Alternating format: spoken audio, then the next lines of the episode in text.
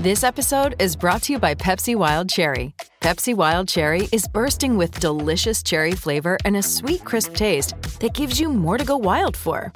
Getting wild may look different these days, but whether it's opting for a solo Friday binge watch or a big night out, everyone can indulge in their wild side with Pepsi Wild Cherry. Also available in Zero Sugar. So grab a Pepsi Wild Cherry and get wild. From the territories to Titan Towers to TNA and all points in between, he's seen and done it all. And now he's here to share the real story behind wrestling's biggest moments, controversies, and characters. The MLW Radio Network presents Something to Wrestle with Bruce Pritchard. Hey, hey, it's Conrad Thompson, and you're listening to Something to Wrestle with.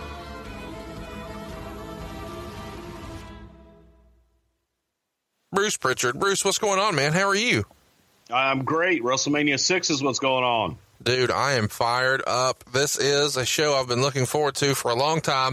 But before we get to it, let's talk about some follow up from last week's XFL episode. You took issue with something, so go ahead, air your grievances. Well, first of all, I get some some tweets. Something probably I think you actually forwarded to me that some guy sent you a message saying that Bubba Dean, who we talked about on the XFL show last week, was his uncle or or some kind of relation or ever, and that he was actually he being Bubba Dean was actually scared shitless of operating the Bubba Cam at the XFL. And I do take exception to that because it is a complete fabrication and total bullshit. And I actually called Bubba Dean and asked him who the hell this guy was, and it was some jerk off that he had maybe met once in his life, but that in no way, shape, or form was Bubba Dean afraid to get on the field and operate the Bubba Cam. He couldn't because of insurance reasons and because of the story I told last week, him getting his teeth kicked out by Stone Cold Steve Austin. And he reminded me of the guy that was on the 30 for 30 telling the story, Yeah. cameraman Yeah. was actually a guy that tried to organize all the cameramen the weekend of the first game to try to get them to do a walkout and hold Vince up for more money. Oh my gosh. So that's the kind of people that the 30 for 30 folks got to interview and tell these bullshit stories. But anybody knows Bubba Dean knows knows the truth, and, and that was that just pissed me off because it was just one million percent false. All right, let's get moving. Anything on the blimp from the Nope. XFL? Uh, any memories of Opie and Anthony doing pregame shows for the XFL? Only time that I can remember ever uh, being around Opie and Anthony doing that was the New York game. But other than that, I don't really remember. Do you recall how the XFL became involved with the Six Day movie? I do not. Uh, Meltzer said the New Jersey Hitmen name and being pink and black was a shot at Bret Hart, and Bret actually sued over it. Uh, what do you say about that? Well, I guess Meltzer knows everything. I don't know. Did he win a suit? Did he get any money? I don't know. I don't either. So I, So you I didn't you didn't think that calling it the Hitman and making it pink and black was not anything to do with Bret Hart? no, because we have hitmen from New Jersey. A fucking idiot. But right now, let's go ahead and follow up on Zeus. Uh, I made a mistake talking about buys in 1989. I meant buy rates, not number of buys, so my apologies. Uh, do you remember the idea behind the octagon ring in the No Holds Barred movie, Bruce? They did this long before the UFC did eight sides, or even TNA did six sides. You know, I really don't. I think it was just a way to be futuristic and to be different than a traditional uh, wrestling ring, unlike you know TNA. And and you know, I'm sorry, I got to digress. You brought it up. We usually don't talk about the current product out there today, but some folks brought to my attention some tweets by one of the announcers on uh, the TNA product, uh, Josh Matthews, calling himself the greatest announcer of all time. Did you catch any of this? Yeah. Yeah, well, I mean, I, I just had to laugh, folks. No, he's not the greatest announcer of all time. He's not even the best announcer in uh, TNA or Impact Wrestling, whatever the hell they're calling it right now. But, No, uh, nothing worth talking about there. Uh, let's No. talk about the rumor and innuendo that the limo driver that Hulk confronted in that famous scene we talked about was actually intended to have a resemblance to Richard Belzer. And this was supposedly a rib to have Hogan beat up a guy and make him shit his pants that looks like Belzer. Uh, before you address that, briefly explain who Belzer was and the background of why folks may think this is a rib, and then is it a rib?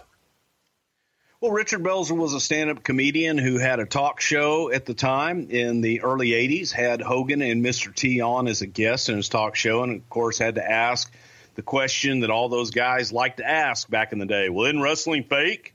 So Hogan put him in a front face lock, choked him out, and when he let him go, he went limp, fell on the back of his head, and sued Hogan for a lot of money. But I wasn't involved in casting for the movie. I have no idea if it's a rib, and believe it or not, I don't think the people live their lives just going around wanting to rib people all the time. All right, Bruce, it's finally here. What happened when the WWF presented their very first international WrestleMania? It's WrestleMania 6.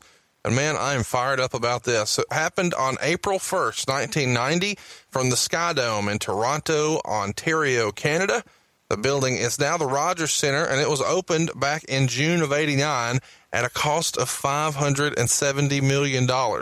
Uh, it was a state of the art building at the time and would go on to host the Toronto Blue Jays baseball team, the Toronto Argonauts of the Canadian Football League, and the Toronto Raptors of the NBA. The Buffalo Bills in the NFL even played an annual game there for several years. Uh, anyway, the WWF announced attendance that night at 67,678, and that would be the record for that building, a record that would stand for 12 years until WrestleMania 18. And that time they drew 68,237 fans. Bruce, this is the uh, first WrestleMania that's held outside of the United States. Was the lure this new badass building was that one of the key factors in deciding to take the show to Canada? Because it feels like that's kind of one of Vince's MOs. Whenever a big building opens, how soon can we get WrestleMania there? Sure, it was that plus the fact that Toronto was traditionally a great market for the WWF. We had done a stadium show there in 1987 and done huge business with Hogan and Orndorff. So Toronto was always a great market for us, and they had this big, beautiful dome with a retractable roof. I think it was the first retractable roof building of its kind. And why not? Yeah, it was a great opportunity to go in and fill that son of a bitch. Uh, who would have been the key people in making a deal with the Sky Dome back then? Ed Cohen, who booked the buildings. Ed Cohen, Basil DeVito, who was the head of promotions. They're the ones that spearheaded the WrestleMania promotions. Also, Bob Collins, who later on became Mr. WrestleMania on the promotion side. Uh, were there local promoters being used at this time for a show like this? Jack Tunney, who was the Toronto promoter. So Tunney and Billy Red Lyons in Canada, they helped out tremendously. They were uh, they were the local promoters of sorts. I want to talk about Tunney Tunney a little bit uh, later, but would Carl DeMarco have been involved with this? And if not, when did he come into the fold? Carl DeMarco was still carrying guys' bags in at the time. No, Carl had nothing to do with this. Okay, didn't expect that answer. Uh, do you remember anything specific about uh, making the announcement in the market, or maybe some of the different ways you guys tried to promote the event locally? We've talked a little bit about uh, all the promotion that went into the Royal Rumble in 1997. Do you remember anything specific about this market for WrestleMania 6 in Toronto? There there really wasn't other than the first time being in that huge stadium with a wrestling event. And that was the big push to have the largest wrestling event in the world in the sky dome. You know for that year that time. We had obviously done detroit. Detroit in proximity to toronto was also close. So we knew the market could bear it. And we just wanted to go in and make a big splash in a beautiful new building and uh, you guys did make a big splash indeed. And to make sure you did, you did the Ultimate Challenge special on TV uh, to build this in the final week leading to the show. It aired on March 25th, 1990, and it was positioned as like an international edition of primetime wrestling. And they announced it was shot 1,836 feet high at the Sparkles Club above Toronto, which made for a cool backdrop for Gorilla in the Brain. Uh, did you produce this? Uh, tell us about this building and uh, where it was shot. Uh, I did produce it, but you know what? I, I, didn't realize where the hell it was until you just talked about it. But it was a, it's like the big, I don't know, it's a needle or whatever. It's like an answer to Seattle Space Needle, but thank you. That's what I was looking for. We, we just went up there so that you could have a beautiful view of Toronto, and it was very recognizable, and gave a nice view and a nice backdrop for the special. Uh, it's called the CN Tower. Would you have been the person who? uh, would do like location scouting for shots like this for you know shoots for like prime time? No, that would have been Nelson Sweglar, who was the head of production, and he would have gone in and secured that spot for us. We were just looking for a location piece to be able to promote Toronto and the weekend in WrestleMania coming up. Now, something we haven't talked about much on the show so far is the greatness that is Mean Gene Okerlund. Uh, as a kid and even now, I love watching him from the inside of what looks like a control center as it gives updates and throws to various video clips. Uh, where were those shot and how was Mean Gene to work with on those? And do you have any funny blooper stories you can share? Because there seems to be lots of rumors out there that there's fun blooper footage floating around with Mean Gene. Oh, I'm sure there is. There, there's probably there's a lot of crazy footage out there with me and Gene. But Gene was great. Gene was a pro's pro, and you could have one meeting with Gene, go over the points. He would make a few notes here and there, but off the cuff, there was nobody better than Mean Gene Okerlund. He knew everybody's gimmick. He could adapt to any situation. You asked where the All Americans and the stuff that was done in the control room. Most of that was done in Edit One in Stamford, Connecticut. Later on, we did it uh, on a green screen and just had the control room behind him. But for the most part, all of that stuff was actually shot in the Edit One suite. That's cool. And, yeah, but Okerlund was great because Okerlund had a great rapport with uh, the entire crew. He had a good rapport with all of the talent, and was quick on his feet. You rarely found him at a loss for words, at least not that wasn't intentional. But yeah, there's uh, probably a few reels out there that don't ever need to see the light of day. Well, the most famous two that everybody talks about are uh, Royal Rumble 92, where he yells at someone off camera, put that cigarette out. I know you weren't there. Uh, and then the SummerSlam skit where the SummerSlam sign falls off and he yells, fuck it. Uh-huh. Oh, yeah, that was classic. and, and here's the great part about that that was pre taped. That was pre taped and they redid it but yet the bad take made it on the air. That's hilarious. That was the best part of that. But there there was a a infamous uh, birthday present for me and Gene one year in the studio that allegedly made it to tape of a local gentleman's club um, performer. Performer, thank you. That was the word I was searching for. That came and gave Gene a a present. Nothing sexual went on, but it was just you know one of those classic Mean Gene moments. Yeah, I mean a stripper at work, nothing sexual at all. uh, it was back in the day when you could do those things. Okay. Of course, we got lots of promos uh, building for the matches on the card inside of the special, and of course that includes Hogan and Warrior. Uh, but the thing that sticks out to me the most is the contract signing. Uh, this is set up and shot very similar to the way Andre Hogan was for WrestleMania 3, except what the guys are wearing is hilarious. Uh, Warrior has on street clothes but face paint, and I think he has like bandanas around his wrists. Meanwhile, Hogan's wearing the bandana, the torn tank top, and wrist tape. I guess he didn't want to sprain his wrist signing. Who tells them to wear what here? Or does anybody care and they just show up and you just shoot it? I'm not sure that there was that much detail put into what they were going to wear. Vince wanted them in character, so Warrior would be with face paint, and Hogan is always going to look like Hogan looks. Uh, did Warrior always have an obsession with these long duster jackets? He's sporting the Paulie Dangerously special here. You know, now that you mention it, yeah, I kind of did. uh, where was that shot? Is that shot at uh, Titan Towers? Well, that was long before Titan Towers, man. That was shot 1055 Summer Street in the main uh, conference room. Uh, who else is at the table besides Hogan, Warrior, and Tunney? There's two other guys. Do you remember? The, the guys that were on camera, I believe that was um, God, why is his name slip my mind? I had it beforehand. I knew. Uh, he was a limo driver. Jim was his name, and I can't remember his last name. And then the other one, I think, was Basil DeVito. Okay. So there you go. Jim Stewart. Yay, I got it. Uh, they do multiple shots uh, where it's put from the end of the table, and then later they do like head-on shots with both of the guys. Did you produce this segment? Did you No, shoot Vince, this? I I was there, but Vince was the one directing and producing the whole thing. Kerwin Silfies was there too. What did you think of the decision to shoot it from the perspective of Warrior and Hogan looking at the other guy without ever acknowledging the other cameras? Again, it was shot like a television show.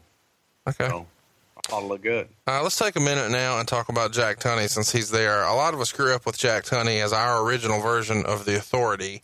Uh, talk to us a little bit about his background, his actual role in the company, how he became the on screen figurehead, and then how he finished up with the company. Jack Tunney was the nephew of the legendary Toronto promoter uh, Frank Tunney. And Frank and Vince McMahon Sr. were longtime old friends, and Frank was a mainstay in the National Wrestling Alliance and later the WWWF. But Jack inherited that business and promoted in Toronto, and he became the figurehead of the WWF as their president. I, I don't know what the reasoning was, other than I think he just looked presidential. Okay, now the show itself. Years later, it came out uh, that Edge was at this show in the 11th row, sporting some Hulk Hogan gear, brother. Uh, do you remember talking to him about this show in particular? You know, I know that he was there. Yeah, I've talked to him about him being there as a fan, but nothing really more than that. I think we even featured that in an Edge video one time. Yeah. Because he tagged with Hogan and they were tag champs for a minute. Right. Yeah. Uh, what about Canyon? I think he was there as a fan too. Did you ever have a conversation with him about that? No, never did. Uh, I have no idea where to put this, so I'll just ask it here. The Torch reported that Paul Heyman was offered a job with the WWF and a start date of March 15th, but he turned it down, opting to stay on the independent scene. Is that fact or fiction? It sounds like total bullshit that Heyman would have put out there, at least from my perspective. Total fiction. Okay. Um, the show starts with uh, different images being drawn in a black galaxy type background, and this is Vince doing the voiceover here in a classic Vince way. If you haven't seen this, you should go pause this right now and watch it, and just type in WrestleMania six opening, or it's on the network. Uh, but Vince proclaims the two most powerful forces in the universe, Hulk Hogan and the Ultimate Warrior, prepare to explode. Champion versus champion, title versus title. It's the ultimate challenge. It's WrestleMania. Conrad, please. That that's that's not what it was. Upon the examination of the galaxies of space, images begin to appear. Images of strange and powerful forces. But of all the forces of the universe, the two most powerful, Hulk Hogan and the Ultimate Warrior, prepare to explode. Champion versus champion, title for title. It's the ultimate challenge. It's WrestleMania!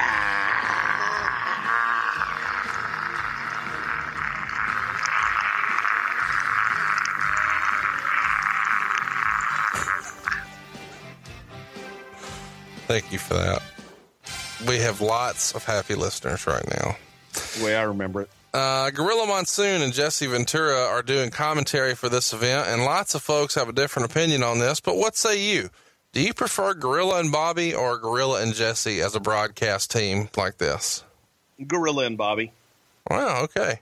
I prefer them in the studio, but I kind of like Jesse uh, on the matches, but maybe that's just me. No, I like Jesse too. I just like Bobby better. Uh, I've always been curious. Did Jesse Ventura ever prepare for a show? It seems like he is Captain Wing It. And I don't know anything about this, but I know I put some prep in, and it feels like he's just witty and rolls with it. He just rolls with it pretty much. Yeah, he, he would show up to production meetings. He would take notes from time to time, but Jesse had in his head what Jesse was going to do in his head. And it usually worked out pretty good. I think so. Yeah, I, you know, I, I think some guys are better that way. Yeah. I think some people just are going to roll off of it, feed me, and I'll react. And if I'm too prepared, it's going to suck. It's worth mentioning this is Ventura's last WWF pay per view where he would do commentary. Uh, can you tell us what led to that relationship going south, or did Jesse just think he had other opportunities at that time and get a little too big for his britches. I say that because around this time, he and Piper had just done a pilot for ABC called Tag Team. That's available in your Google machine if you'd like to check it out. But did that play into the decision, or how did that whole thing go sideways? I think Jesse always felt that he was more valuable than other people saw him, in particular Vince. So Jesse did have a lot of other opportunities at the time, and he and Vince always argued over money and pay. So it was just kind of coming to a head. And shortly after that, I think Jesse was the proud property of WCW.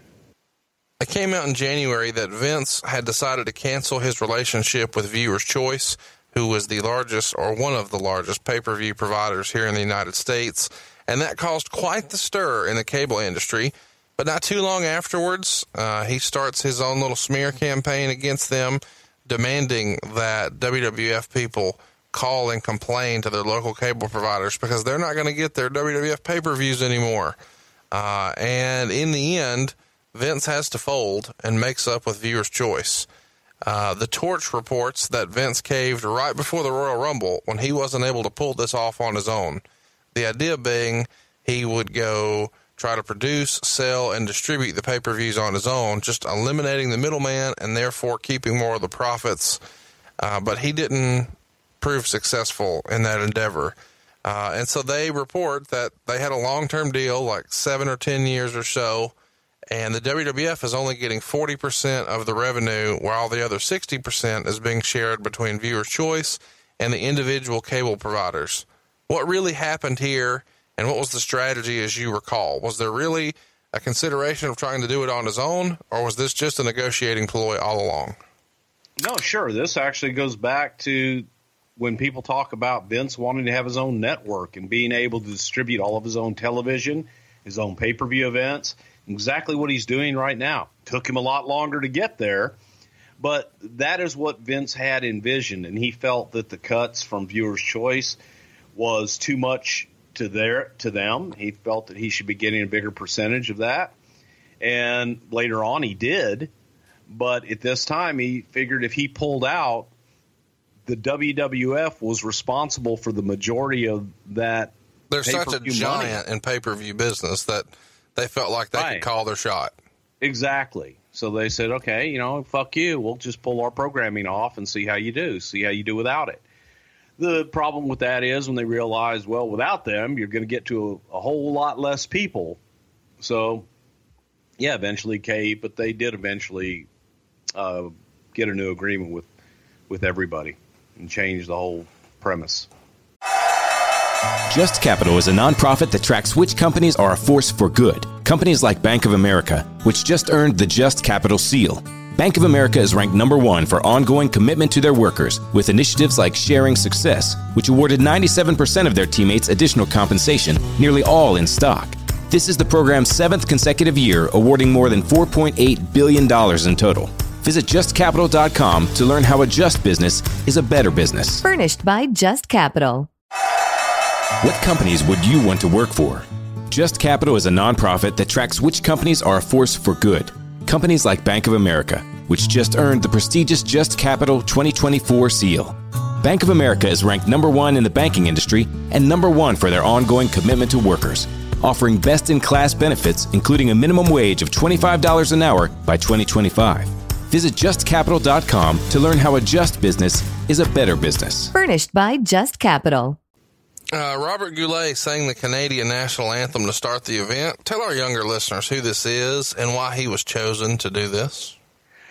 Robert Goulet is a Canadian singing sensation. He's how the hell how the hell would you describe his his brand of music? Classical? I don't even really know how to how to describe it. Awful. But, I would I would call it awful. Well, he was a great singer, I guess, for your parents' parents. Um, but his, his claim to fame was, and the reason that we had him here, he had attempted to sing the Star Spangled Banner at a football event or a baseball event and butchered it. He forgot the words to the Star Spangled Banner. And he refused to sing live for a long time after that. So this was his coming out party, if you will. That's awesome. And so it was in Canada. And I'll tell you now, this was a rib.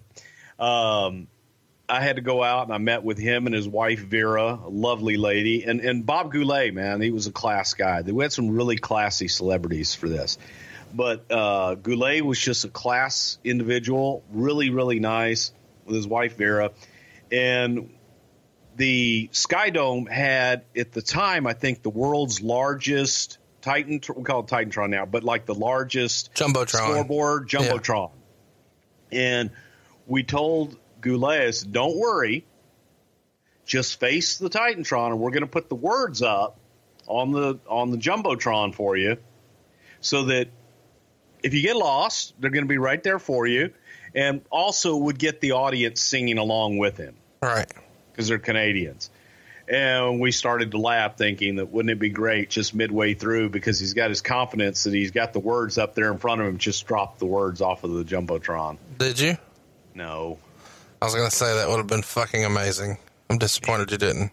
Well, but but here's the thing: you, there's a point in the song, and when I watched it today, watching it back, there's a point in the song where you see the look on his face where he knows he's got it, and he just gets his big smile on his face, says, "Oh, Canada," and he's got it and we just started laughing, going, "He's so happy right now because he's not looking at the Titantron anymore. He's singing, he's belting it out."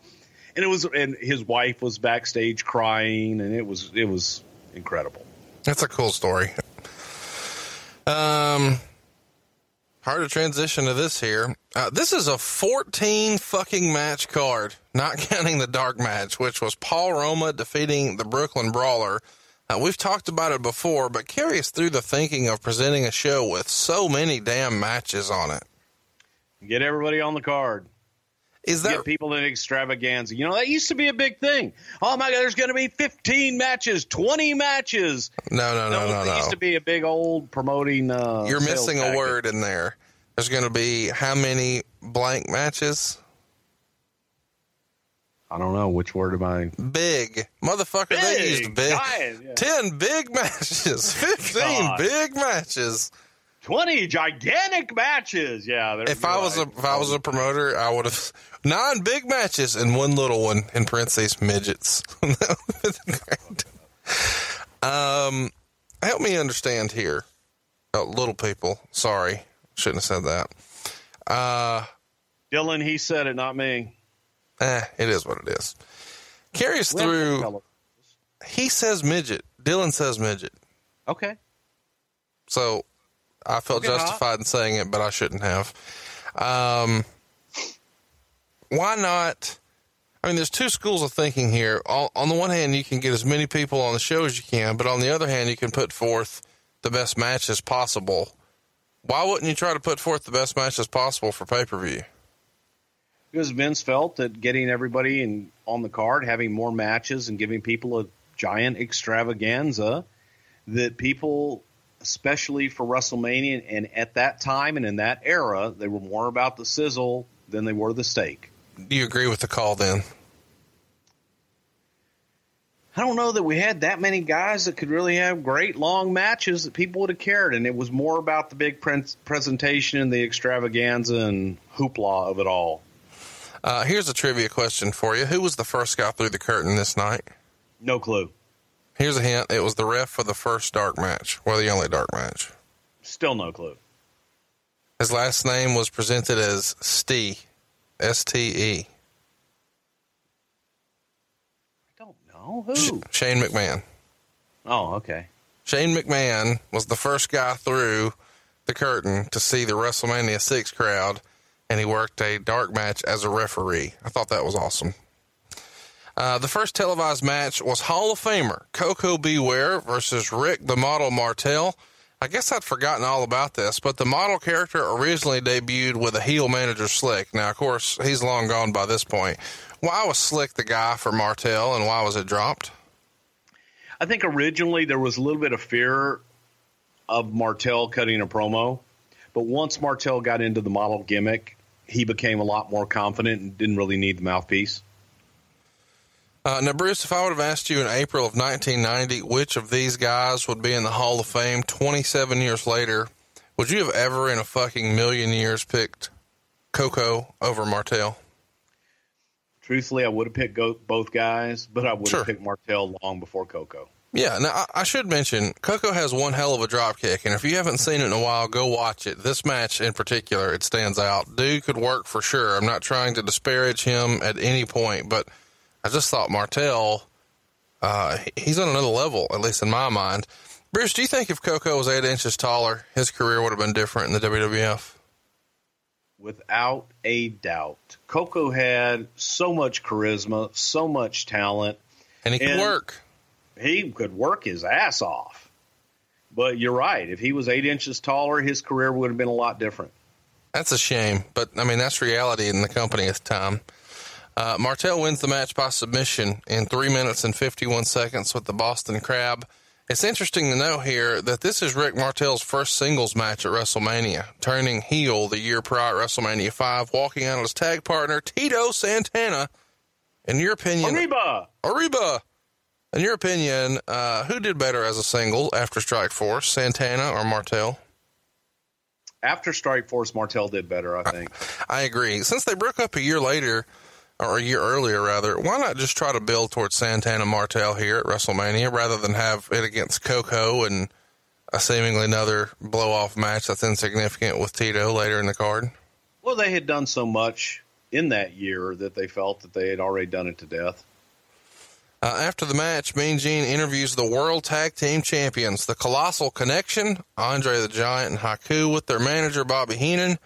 Uh, and right after that, Sean Mooney interviews Demolition. I've got a question about Bobby's uh, promos like this. In my head, he's so awesome at this. He's probably like one take Johnny on these promos. I can't imagine you guys have to shoot him multiple times. Would you agree with that? We never really shot anybody multiple times unless it was a major screw up. So if they stumbled or they fumbled, personally, I like that because it makes them human and it makes it real. Yeah. When the delivery is so damn perfect that it feels like they're reading something. I just don't like it. I, I like the natural breaths. I like the fumble and, and, and fuck over for words. I, I know, well, you know, uh, Well, you know. that people stumble over their words when they have natural conversations, and that's what I enjoyed about it. But we didn't do a lot of retakes on these kind of promos because the guys felt them and they were in their character and would usually nail it. Uh, how much earlier in the afternoon would these have been shot? Uh, I feel like uh, that's worth mentioning because this show takes place on a Sunday, but back then the pay per views were a lot earlier than they are now. So this is airing on an afternoon rather than an evening, right? I don't really remember. Was it?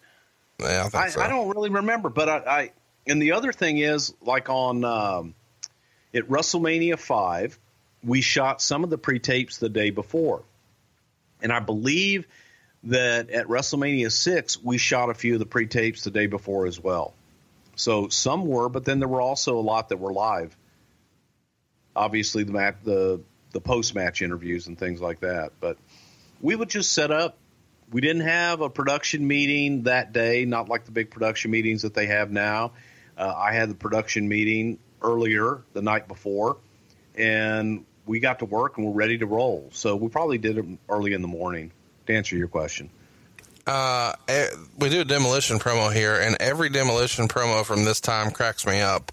Uh, so the next match, of course, is Andre and Haku uh, defending the titles against Demolition, Axe, and Smash. And as a reminder, Andre and Haku won the titles from Demolition in December. Uh, so the decision, I feel like, is probably made to put Andre in tag matches to help hide some of his physical limitations, uh, but still feature him on the shows. Is that fair to say? yeah, his his health was declining, his back was declining, and he just wasn't moving around. He, he had a hard time. He was uncomfortable. So it was it was time for Andre to move on, and Haku could work. I forgot how just damn good Haku was. Haku was I great. I watch him and say, "Damn, he was he was a hell of a worker." Why was Haku the guy to be paired with Andre? Were they friends in real life? Did he pick him? Did somebody uh, put them together? Who sees that? They were friends in real life, and I think Vince just recognized Haku as a guy that could go in and pick up that load. And people are, are they're going to forgive Andre and they're going to accept Haku. Uh, any stories or memories of them traveling together or working together that stand out to you all these years later?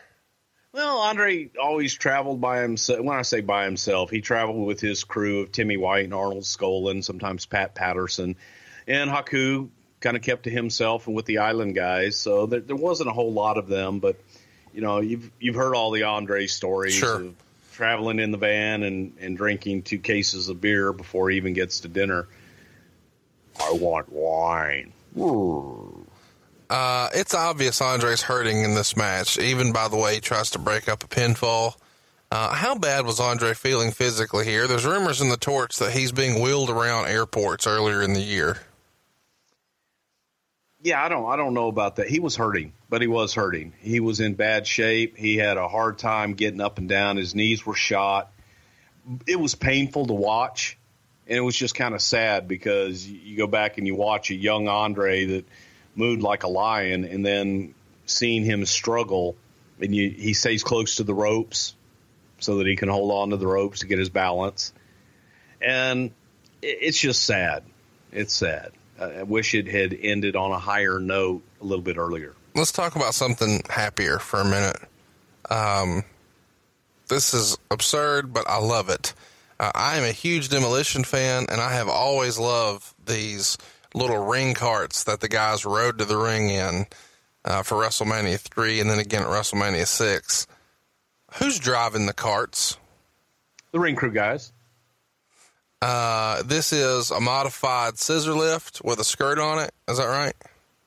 Um, the ones in Toronto were yes. The ones in Pontiac were almost like golf carts, but the ones in in Toronto were essentially yes a, a scissor lift. Tony Chimel was driving one of the ones in Toronto. There you go. That's what I wanted to hear. Uh, do you not think it's a little hysterical that we've got guys named Demolition and they're axe and smash and they've covered themselves in black leather and spikes and now they're riding to the ring in an elevated golf cart. How badass are you? We're demolition. We're axe and smash. We're gonna fuck Here you up. comes the axe. Here comes a smasher. We're demolition. Walking disaster. I don't know and we're gonna kick your ass as soon as we get off this fucking golf cart. yeah. I, I mean, this and the way they're kind of higher than the rest of the crowd, it feels like an uh, like a fucked up S and M float in a Macy's parade. Remind me to talk about uh, the Barbarians' entrance on the scissor lift when we get there later on. And this has got to be brutal for cameramen too, because you see multiple shots where the guys on the ground are having to walk backwards with the camera lifted all the way above their head and just hope to God they're fucking getting the shot. Yeah, they were good. They knew what they had. Uh, Demolition wins the match and regains the belts after about nine and a half minutes. Axe pins Haku after their elbow drop finishing move. Uh, and after the match, Heenan seems to start blaming Andre for the loss, getting in his face and yelling at him, including the phrase, I'm the fucking boss, which the microphones pick up. Do you remember there being a reaction to this backstage that that slipped out? No, and knowing Bobby, he probably didn't say fucking. He probably said fudging or or, or funning or something because Bobby was very cognizant of stuff like that. He would say, you know, like, I don't give a shia and make you think he said that. Um, but it was, you go back and watch that, and Bobby just being Bobby. Good God, he was great here. The sad part was when Andre went to slap And he missed. and he missed, and thank God Bobby didn't sell it. Yeah. And and Bobby held his ground, and he knew another one was coming. But Andre, being Andre, and loving Bobby as much as he did, didn't whack the shit out of him. Didn't want to hurt him. Yeah. Yeah, and and that's you know Andre could be very gentle if he liked you and wanted to. Yeah, I mean, uh, Heenan does his best here to make it look believable. And when he's punched, he sells it like a giant has punched him. Uh, it like a drunk man. I don't think Heenan gets enough love for the bumps he took as a manager. Where do you rank Bobby all time? Number one. I agree. Uh, this is actually Andre's last televised match with the WWF, and he would continue to do some international tours as a part of tag matches and continue to make some appearances for the WWF. But this was his last televised match. Um, did you guys know going into this this was going to be his last match, or was that just apparent when you saw it? No, it was intended to be his last match for a while, and there was an attempt made to bring Andre back after WrestleMania Seven. But he was on But- crutches by then. He he did no, actually he, he wasn't on crutches at seven. He was still moving around. Right after seven, shortly thereafter, he he was on the crutches, but he wasn't feeling well, and he was having a hard harder and harder time getting around every day. So the idea was bring him, let him get some rest, bring him back in a in a feature role, and maybe get two to three appearances out of him a year. Um, it feels like you know the plan here was certainly to turn him babyface just so he could finish as a babyface and do the appearance gigs. Were you watching this match with Vince and Gorilla? Do you remember what his reaction is to how how bad shape Andre's in, and then missing the paintbrush slaps with Heenan? I mean, he gets a pass because of who he is, right? Right, and gorilla position was a lot different place back then. That was essentially me with a headset on and a stopwatch talking to the truck. So gorilla wasn't the hangout spot that it is now with with all the monitors and everything. It was me with one monitor and a table. So where does Vince watch the show? out there. Vince would either watch it from from another monitor or uh, in his office or maybe from the curtain. Uh, the torch reports that the WWF gave Andre a finish date of April 15th in Bloomington, Minnesota, but Andre no showed. Um, who tells Andre they're wrapping him up? How did he take it? Was he upset? And did he no show in protest, in your opinion? I don't know that that's true. I don't. I don't believe that that's true. Andre may have missed a shot, but like I said, the idea was always for Andre to have the match at WrestleMania, do the babyface turn, take some time off, and then there was going to be an attempt to bring him back and, and feature him a couple times a year. Uh, it was just announced that Bill Simmons is going to do a documentary on Andre for HBO, and you can bet when it comes out, we will have a companion piece of sorts to follow it, much like we did for the XFL. Um, in the meantime, can you give us a taste and tell us any other Andre story, Bruce? Nobody ever gets tired of those. Welcome to Talkville. The Ultimate Smallville Rewatch Podcast. Title Transference aired October 27, 2004. Director James Marshall, writers Todd Slavkin, Darren Swimmer. I really like this episode, and I'm surprised that you don't like it as much as you thought you did. I actually respect your opinion more than I respect my own in general. when you say things are good and I check them out, they are. Jump in now or catch up on any of the past seasons of Talkville on YouTube or wherever you listen. Hi there. Sorry for the interruption, but are you enjoying this show on Google Podcasts? You should know that the Google Podcasts app is going away this spring. That's right, going away, gone as in no longer available. You can still enjoy this show elsewhere though. Try out Spotify or Amazon Music, or maybe TuneIn is more your style. Whatever app you switch to, be sure to follow so you never miss the next episode. And thanks for listening, wherever you listen. You know, my Andre stories are drinking stories, and it was always an honor and a privilege to be able to be included at the bar when the boss was holding court. And if Andre was was at the bar and you were you were there, you were drinking. And it was it, it was always interesting as well because they would make a last call and you would try and get could I get two beers, you know, or could I get two drinks? And they'd always no, you can only have one, you know, last call. Okay, well we, we might give you two. With Andre, I want 14 vodka soda. He wants 15 Jack and Coke. I need 24 beers. And there was no argument. Bartender would just line the shit up. And then we would sit there and drink until everything was gone. And then there's you know there's the classic story of Andre passing out one time at the I believe it was called the Washington Inn in Hamburg or Allentown, Pennsylvania. where he passed out in the in the lobby of the hotel. No one could wake him up or move him, so they just took uh, several uh, tablecloths from the diner and put him over Andre and let him sleep it off in the lobby. what are you gonna do? Giant sleeping. I'm tired. I go sleep now. Oh.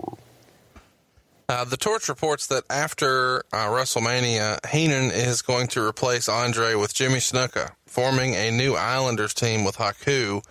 Uh, Bruce, was this ever discussed, or is the Torch full of shit? Torch is probably full of shit. I never heard that, not to my knowledge. No. Earthquake is then interviewed by Mean Gene, and he actually has a really long, I guess, seemingly very scripted promo. Uh, he refers to himself as the only natural disaster in the WWF.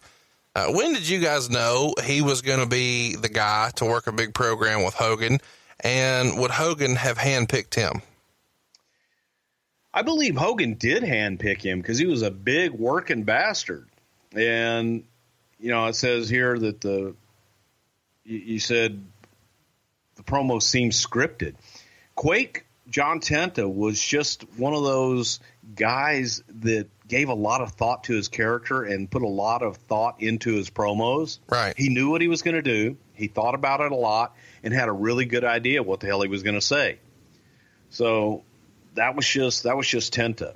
He he was another one that was as far as working with him creatively, he was a joy to work with because he kind of came across as kind of gruff and rough, but what a nice guy.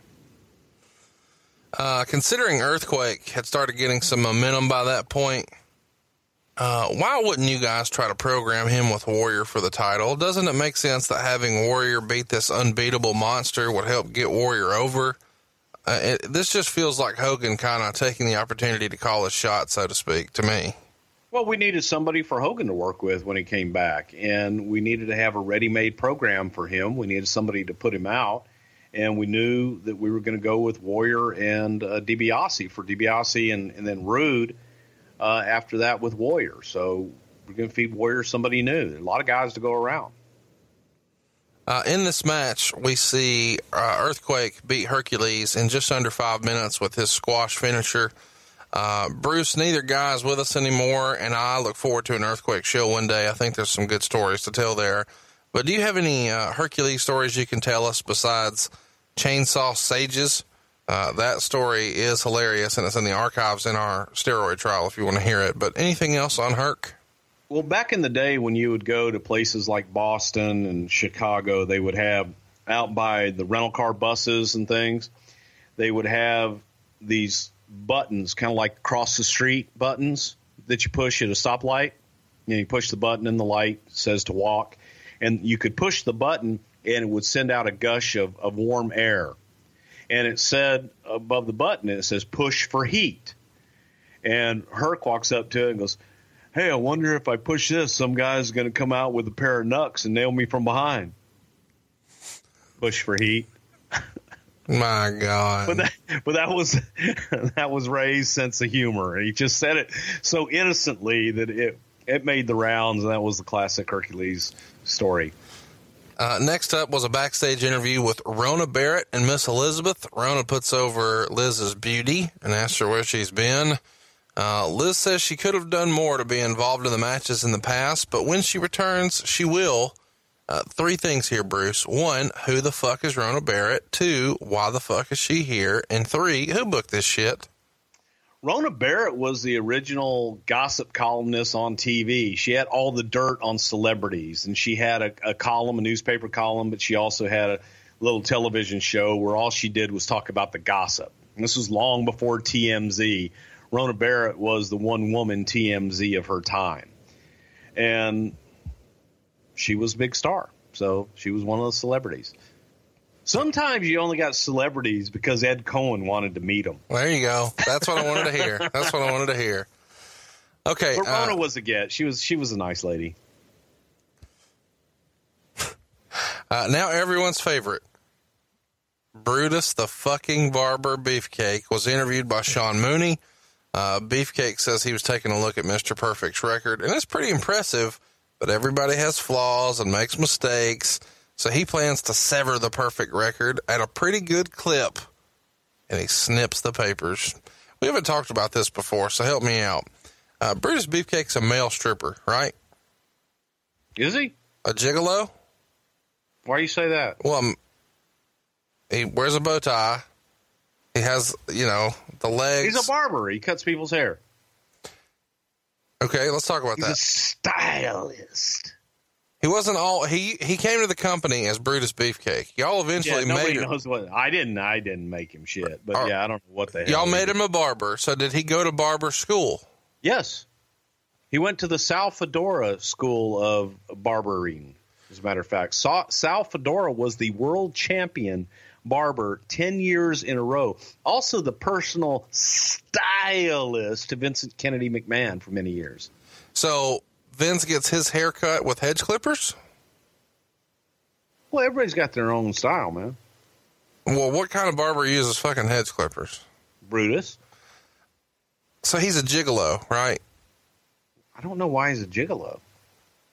Dude, you're asking me what the original thing of Brutus the Barber was, or Brutus Beefcake was. I can't tell you. I don't know what the hell that was. I remember him and Johnny Valiant coming out to in. I don't know what the hell that was. Nobody does either. So the next match is Mr. Perfect and Beefcake. Uh, Beefcake wins the match by pinfall in just under eight minutes after he slingshots Perfect into the ring post. After the match, Beefcake cuts the genius's hair. You can hear all about the WWF's decision to end a former AWA World Champion's undefeated streak and have Mr. Perfect lose his very first televised match against Brutus the fucking Barber Beefcake on our Mr. Perfect show in the archives. I'm going to correct you right there. Okay. And this was Vince's rationale. It's not TV. It's pay per view. It's true. Um, They got to pay for that, pal. Goddamn. I didn't know this until I watched it uh, this week. The Rock stole Mr. Perfect's kicks. Probably, yeah. Very similar. Mr. Perfect picks his leg up and like shakes it a little bit and then kicks you. And I saw The Rock do it, I thought I've seen that before, but I don't know where. And I saw Mr. Perfect do it, and I'm like, ta-da! There it is. Yeah, but I think Perfect stole it from uh, Rocky Johnson. I'm sure everything's stolen. Yeah, exactly. There's nothing original. Uh, we got lots of messages with conspiracy theories that perhaps Hogan negotiated to have his buddy get a win over Perfect here, and he used his losing to Warrior as leverage to help make it happen. You ever hear some dumb shit like that? No, and that's dumb. Uh, are you going to say though it's dumb that Hogan never campaigned for Brutus? Because I'd love for He you to did lie, campaign. He did campaign for Brutus, but He not did. here. No, not that I know of. No, I mean, you know, Vince. When did he? If he had did, ways. if he He didn't, had- He campaigned for Brutus to replace him. but he wouldn't have campaigned for Brutus to be perfect. I don't think he cared that much on that kind of stuff. No. Uh, the Torch reports that both Terry Taylor and Curt uh, were open to leaving the WWF and going to work for the NWA around this time. Of course, Taylor did leave, but couldn't go to work there straight away. Uh, was there ever any serious concern that Perfect may be wanting to leave here, and is that part of the consideration for why you guys decide to end the streak? Never heard that. Okay. Uh, Roddy Piper was then interviewed by Mean Gene, where Piper revealed that half of his body is painted black, and he starts proclaiming that Bad News Brown was two faced. Uh, and this promo has Piper almost comically gasping for air. Piper is facing Bad News Brown here. Uh, why did Bad News Brown not have theme music? A lot of guys didn't have theme music back then. he- he doesn't on the show, and, and he also appears uh, to be one of the only heels who doesn't have a heel manager. And we've kind of talked about that was one of the rules, and he never really had one. So carry me through what made him special in that we're not using theme music and we're not using a manager. Well, Vince really liked Bad News, and he thought that he had a great promo. Didn't think that he needed one. Bad News didn't want one. He felt that he could stand on his own. Didn't didn't want a manager. Wanted to be different than all the other heels, and it was simply an attempt to do just that, make him different, and allow him to do what he did very well and cut promos. Uh, so Roddy and Bad News match ends in a double count out at just around seven minutes. Would these have been two guys who refused to put each other over because they both have reputations for being difficult to work with? No, I think it was more of not really knowing what the hell they were going to do beyond it, and not not really having a clue as far as wanting to end end it one way or another. Uh, there's rumors in the torch before WrestleMania that Piper was trying to get a release and finish up here uh, he's allegedly unhappy with his position and wants to try his hand with the NWA. Do you remember him being unhappy here and wanting out of his contract? And did his ABC pilot with Ventura Tag Team have anything to do with that? Roddy could always be happy and unhappy at times. If if Roddy felt that he should have gotten ten dollars more uh, in a house, then he would be unhappy. He would let everybody around know about it. Uh, I don't remember anything extraordinary at this time. Kind of almost to the contrary. Um, and the reason I say that is because Roddy and, and, Rick Martel were really good friends and enjoyed traveling together. And Roddy and I were good friends. I don't remember anything around this time that he was especially unhappy about. Of course, all anyone remembers about this match is that Piper painted himself half black. And I've got lots of questions uh, but first, let's share some of what Piper has said about this. Quote, First of all, you know, I was born in Saskatoon. There are no black people that I know of that are dumb enough to go to a place that cold. So there's no racism in me at all. Let that marinate. Uh, he also says one day Vince called him into a meeting with himself, Pat Patterson, and Bad News, and Vince says something like, uh, quote, I want you to wrestle Bad News Brown at WrestleMania. I'm looking at Bad News, who was a really good judo player and just a so so professional wrestler. Uh, and here's what's going through my mind. I'm looking at him and I'm going, I'm going to have about 45 interviews about this guy. And I'm thinking about Nelson Mandela at that time, who had said something that really stuck with me. Nelson Mandela was put in jail for 20 some years for political crimes. Every morning, he was the first man when the guard came to extend his hand to the guard. What a hell of a man. At the same time, Cyndi Lauper, True Colors had come out. In my mind, what I was trying to do, there's no difference. I needed material on Bad News Brown. I did something where I sang True Colors, and I did a thing about Nelson Mandela. But they don't seem to remember that. The thing I didn't do so well was when I came down, I pretended to be Michael Jackson. I don't quite dance like Michael does, I guess. So I got just about the same reaction from you as I came out. Nothing. Now, if you remember, in the match, Piper did pull a white glove out of his trunks and he started to hit Bad News with it during the match. And in my head, that was just because Bad News wore a black glove. Uh, I guess Piper meant for that to be Michael Jackson. And before anybody tweets me and says Michael Jackson did black or white, I want to mention that that song came out in 91, a year after this.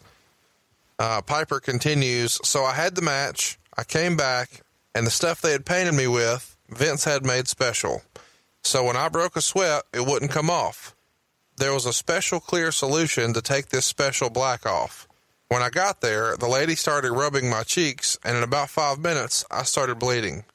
Andre the Giant had taken the solution, poured it out, and put water in it.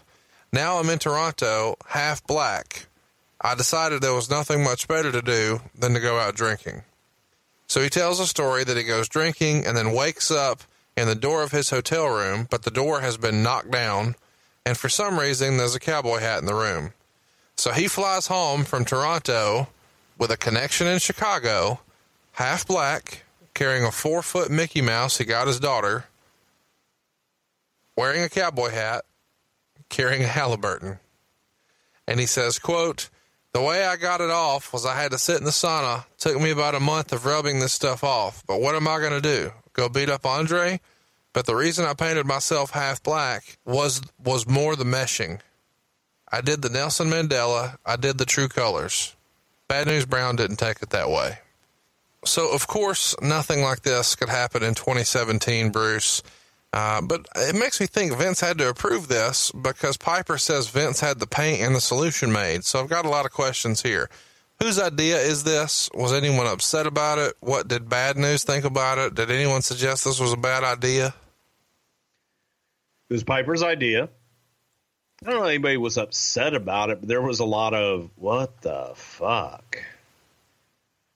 I don't know that anybody particularly thought it was a great idea. Um, I don't honestly know what the hell Bad News thought about it. I I know Bad News being a very outspoken guy. If he was upset about it, I think he probably would have let somebody know. So was And there was there heat Sorry? that you know of at all? No, no. Like I said, if there had been heat, and I'm sure that's something that they would have run by bad news before he did it. Um, I don't think bad news had a problem with it, but uh, Vince is funny. Had it made, there there just was uh, makeup, you know, type makeup that you put on that will stay on your skin, so that when you sweat, it's not going to peel off like paint um, and you have to have this certain solution, almost like a turpentine stuff, to take this take it off. So it wasn't like we had something special. We're going to have something specially made, only one solution in the world that can get it off. But I think it took Roddy about three or four days actually to get the stuff off. Did you know Andre dumped the solution? Andre and Arnold Skaaland accidentally dropped the solution in the sink, allegedly. You saw Yeah. it or you heard about it? No, I heard about it. Did you see Piper the next day when he was all fucked up, or were you at the bar with him when he was getting fucked up that night? I saw Rod, I saw Roddy in the shower with Rick Martel with the toothbrush, trying to scrub it off of him to no avail. And I think everybody saw Roddy in the bar that night. I did not have the pleasure of seeing Roddy walking through the airport with a four foot Mickey Mouse. How awesome is that? Gotta love it.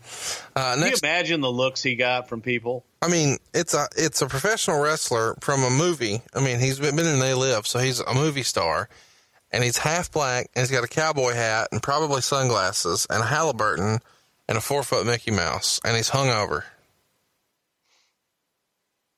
Just another day in Toronto. Uh, next up, we see Steve Allen playing a piano. He's in a shower with the Bolsheviks to perform the Soviet national anthem.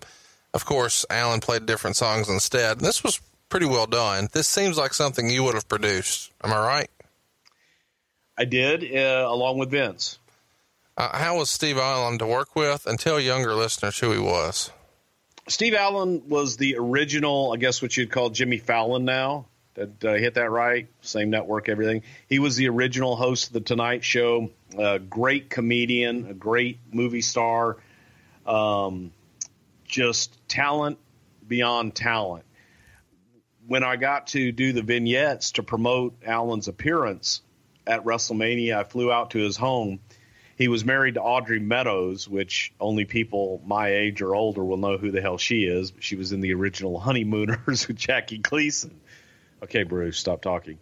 Um, but Steve Allen was the type of talent that you could give him the idea of what you wanted to do, and he would just start creating. He was absolutely a genius when it came to stuff like that. So we had some things written out for him, presented him with the idea, and that's just him singing and, and playing with the talent and having fun. The the other good thing about Steve Allen was we had to fly in his his own hairstylist because he's bald, so nobody could see him without his without his hair, and so he had to have three hours to go into makeup and get his hair put on. Well, you just outed him. No problem. Oh, he's been outed long before this. Uh, so this leads us to the next match: the Hart Foundation versus the Bolsheviks. Uh, the Hart Foundation win the match in 19 seconds. Uh, it's worth mentioning Steve Allen got more uh, time here than Bret Hart did at WrestleMania six. Isn't this a waste of Bret Hart in 1990? And was he vocal about this at the time? No, they were on the card. Do you think he was just fine with it? They were fine with it. In his book, Bret tells a story about how he drew uh, a special cartoon for Andre since everybody knew this was going to be his last night, and he actually had it framed, and all the wrestlers uh, had signed it, and he passed it over to Andre, and uh, Andre was fighting back tears, and he was uh, very touched by that and said, "Thank you, boss." Do you remember that uh, drawing that he passed around? Yeah, I do. And and Bret used to do quite a few of those. He did some for uh, Chief, and he always had a drawing on the chalkboard too every night.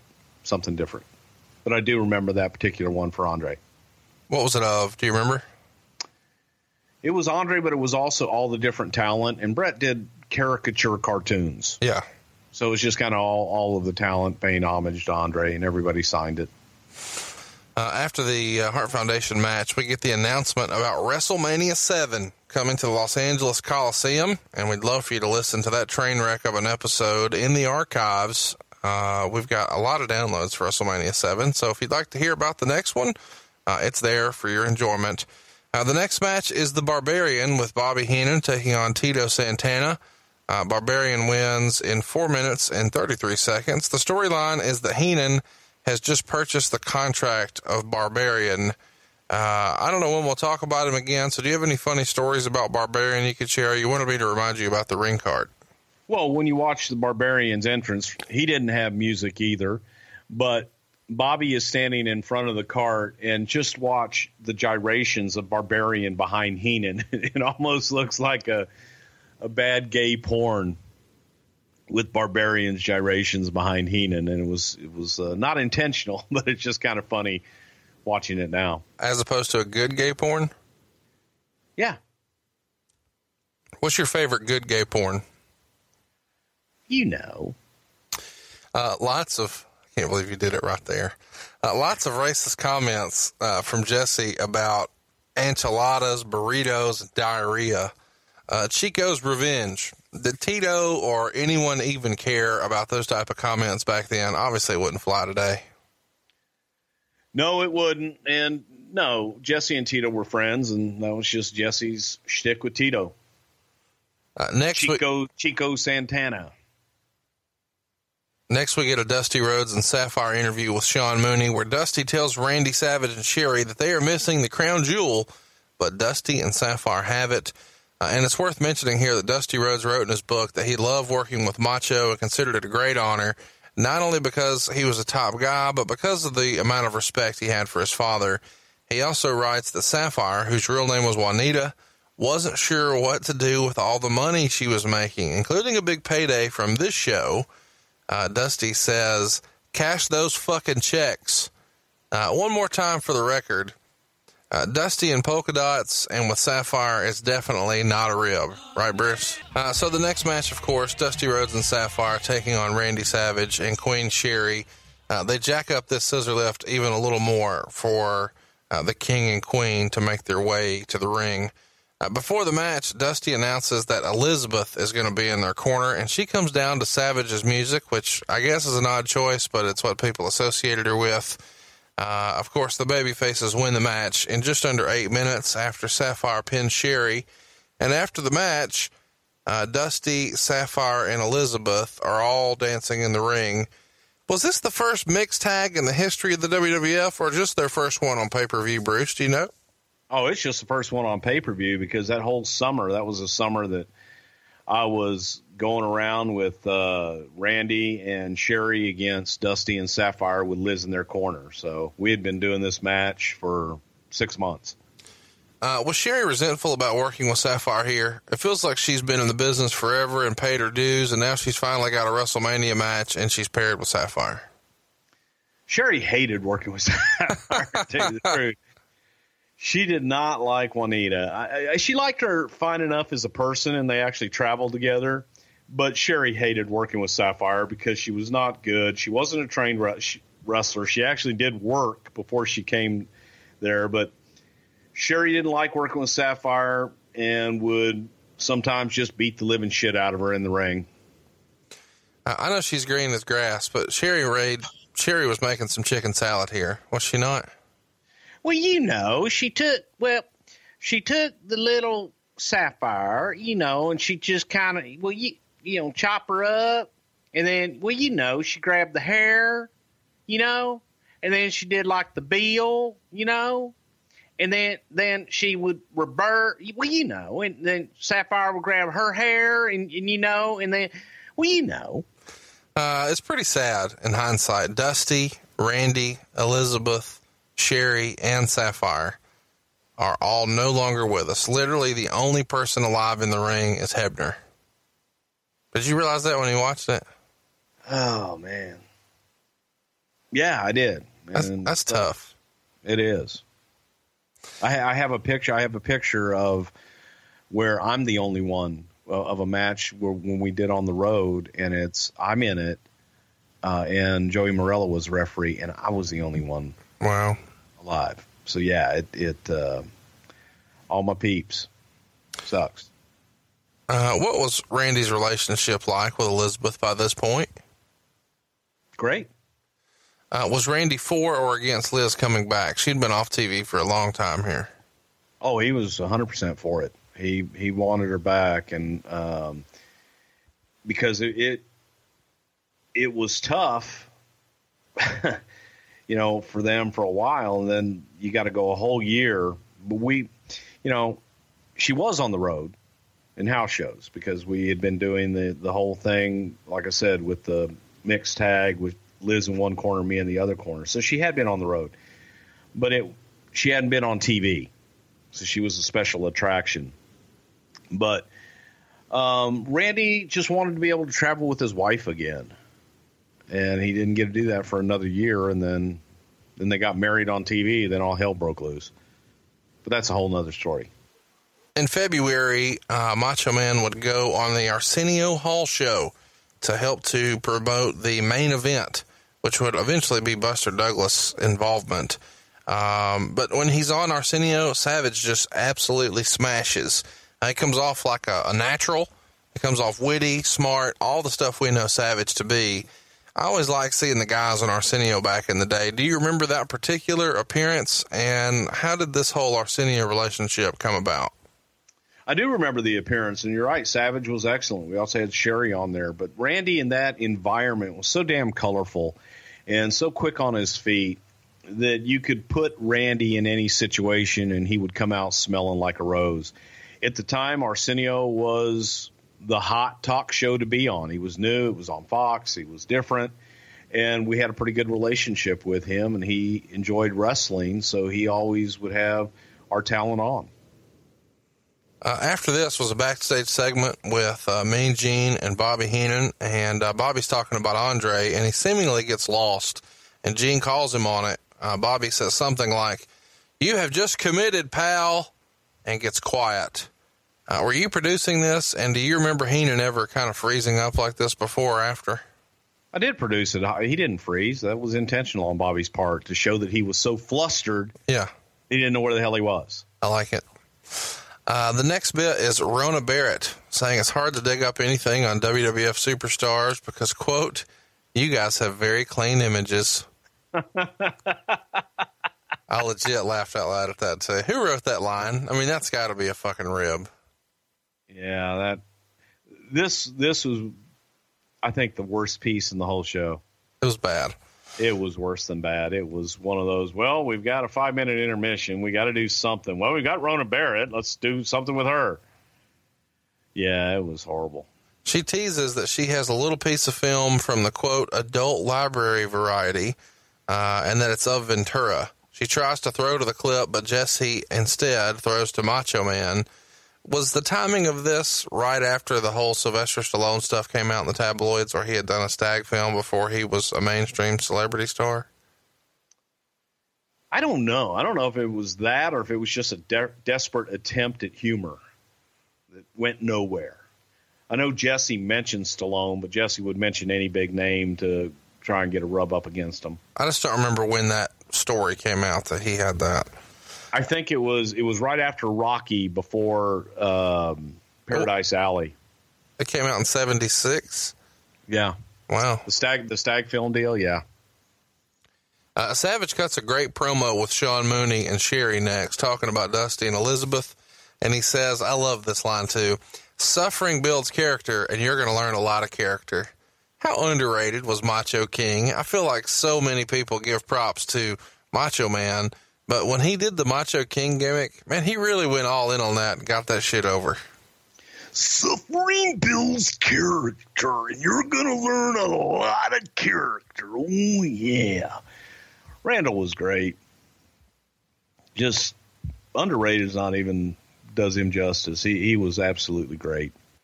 Next up, we've got Mean Gene talking to the brand new and now three time tag team champions, Demolition. Um, in my opinion, Bruce, Demolition at this point is probably the third most overact in the company behind Hogan and Warrior. Would you agree with that? Sure, they were hot, man. Uh, why turn them heel a few months later? It feels like if they're hot and they're the third most overact and Hogan's going to take a sabbatical, it doesn't make sense to turn them heel. Is it just trying to prep for the Road Warriors coming in? We had Legion of Doom coming in. There you go. Uh, next up, we get Mean Gene calling Hulk Hogan the greatest World Wrestling Federation champion of all time, which you've got to think is setting up the obvious here. Uh, why did Hogan always start his promos looking off camera and then turn to look at the camera? Was that just his style, or is there some sort of reasoning or rationale, or was that something that was uh, coached upon? Do you recall that, or is it just natural? No, that was just natural. Uh, somewhere in here, he says, "An Ultimate Warrior, this is where the power lies, man," and points to his palm. Uh, and he also says he's going to get the warrior down on his knees and ask him, Do you want to live forever? And if your answer is yes, breathe your last breath into my body and I can save you. Are there no religious overtones here at all? Am I just making this completely up? This feels like something you produced. Am I wrong? You're wrong. It's a Vince McMahon production. Well, Vince once took on God on pay per view, so and beat him. Uh, next up is some crazy shit from the Warrior. Uh, he says, wait some- till we wait till we get to that on the poll. I'll tell you some funny stories about walking into a Catholic church, knowing what the hell I was going to shoot. Yeah, God, I've done some crazy shit. Go ahead. Sorry. Just Did you when you watched this? Did you see any religious overtones to the Hogan promo? No, I never saw that. No, I didn't see any religious overtones of Brother Love. So there you go. Okay. Uh, so next up, some straight up crazy shit from the Warrior. He starts with uh, Sean Mooney and he says something like, "You're nothing but a normal, and you don't deserve to breathe the same air that Hulk Hogan and I do." Does that not sound like a heel? Yes, You're it a- does. you're a And normal. basically shoves him out of the shot. Yeah. That's like the most heel thing ever. But Pretty much. he's your babyface champion. Uh, he says that uh, he is here to bring the Warriors and the Hulkamaniacs together as one, and then he interlocks his fingers and bows his head. Just mentioning this, finds it interesting. Um, I'm curious, who's producing this, and who, when he's done, says, "Oh yeah, that's fine. We'll just go with this." God damn, I love it, pal. when you push Mooney out of the way. Ah, it's fucking great. So, Bruce, we've all heard about these crazy Ultimate Warrior promos, uh, and we just mentioned that this one was kind of weird because he's supposed to be a babyface, but he's shoving Sean Mooney and calling him a normal and saying he doesn't deserve to breathe his air. The next match is the Rockers versus the Orient Express. The Orient Express won the match by countout after about seven minutes. Gorilla Monsoon said on commentary, quote, the Rockers look lethargic today. So that's a babyface announcer bearing a babyface team. How much fucking heat did the Rockers have at this point? You know, you asked me that uh, off camera. I don't remember that they had a whole lot of heat, but the Rockers always had heat with somebody. And Monsoon had a tendency, if Monsoon knew the finish of something, he teased it. He, he would tease Foreshadow. it. He would, yeah. So it, it was giving the baby faces an excuse, I'm sure, in Gorilla's mind. Uh, oh, they look a little lethargic. They might have been out a little bit too much last night. Maybe that's the reason they're going to do the jizzob here to the Orient Express. Uh, there's rumor and innuendo that in January, the idea was for it to be the Rockers versus the Hart Foundation at WrestleMania. But apparently, at a TV along the way, the Rockers showed up all bruised up and claimed they had been fighting each other. Vince allegedly gets pissed off at this and pulls them off the WrestleMania card completely, replacing them in the match with the Hart Foundation with the Bolsheviks. Of course, they made their way back on the card, but in the process, get paired up with the Orient Express and lose. Is this fact or fiction? That they had a fight with each other, that's fact. Whether or not it played into whether or not they were on WrestleMania, I don't really know. Um, but the Orient Express, man, they were, I thought they were a great tag team. Yeah, and I that- love watching. They could get guys over big time. I agree. And they went over a, uh, or went under rather, a facelift soon when Paul Diamond comes in. He had just signed with the company in February, uh, and he would later join the team under Hood. How did that come about, and why did you guys insert him and move one out? We were using Sato for um, uh, what the fuck word am I looking for here? I'm punchy tonight to translate in Japan, and Sato was heavily involved with our negotiations with Japan at the time. And Sato didn't want to work full time. Sato had had already retired prior to this, and wasn't looking to be on the road and be working day in and day out. So the plan was, okay, we'll bring bring in Paul Diamond because Paul Diamond and Pat Tanaka had worked previously as a tag team in the AWA, and they were a hell of a tag team. Smashed. So put, yeah, so put Diamond under the hood and keep it going. There you go. Uh, Steve Allen then interviews the Rhythm and Blues in the locker room. The next matchup is Dino Bravo versus Hacksaw Jim Duggan. Duggan wins after about four minutes, and then he's attacked by Earthquake. Anything you want to mention here, Bruce? No, it just every time that I saw Earthquake on this show made me reminisce on what an incredible athlete he was. He was a huge guy, but good God, did he move! Uh, the next match is for the million dollar title. Jake Roberts was in possession of the title by this point, and he's taking on Ted DiBiase. Uh, we talked about this angle a lot in our Million Dollar Man episode, so if you want to hear more about this, please check out that show in our archives.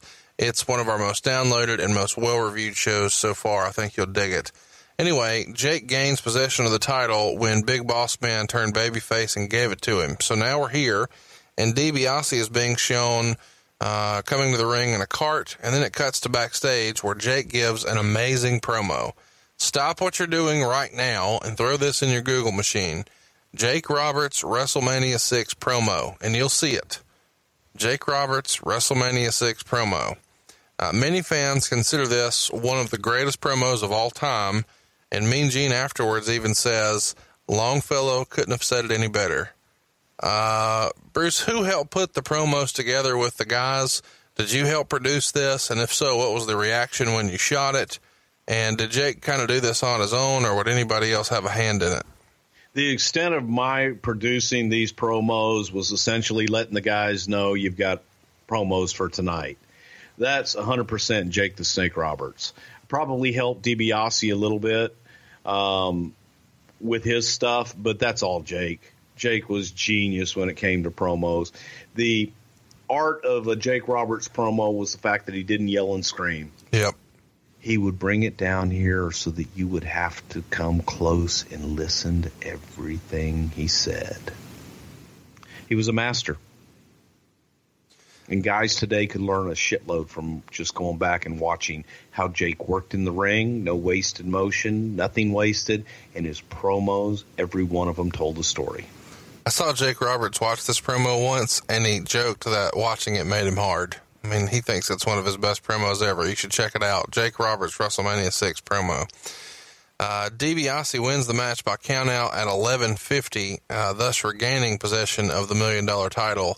Uh, after the match, Jake DDTs DiBiase and gives out some of his money to the fans at the ringside, uh, including the recently passed Mary Tyler Moore, who was sitting ringside. Ted wrote about uh, this match in his book. He says, My contest at WrestleMania 6 was probably one of my most enjoyable matches, simply because it was a really good match and it was very easy to work with Jake. We didn't have to talk that much in the ring or plan things in advance. It just came together. Jake had great ring psychology. In my estimation, if Jake would have kept himself clean, I believe that he would be right now in Stamford working for Vince McMahon on the creative team. Do you agree with Ted there, Bruce? Without a doubt. Jake is the probably greatest mind in the business that is untapped right now.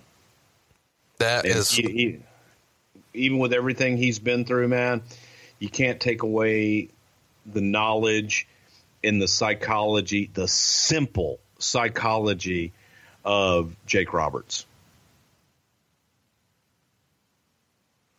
Um, then we get the Akeem and Slick interview with Sean Mooney, a Boss Man interview with Mean Gene.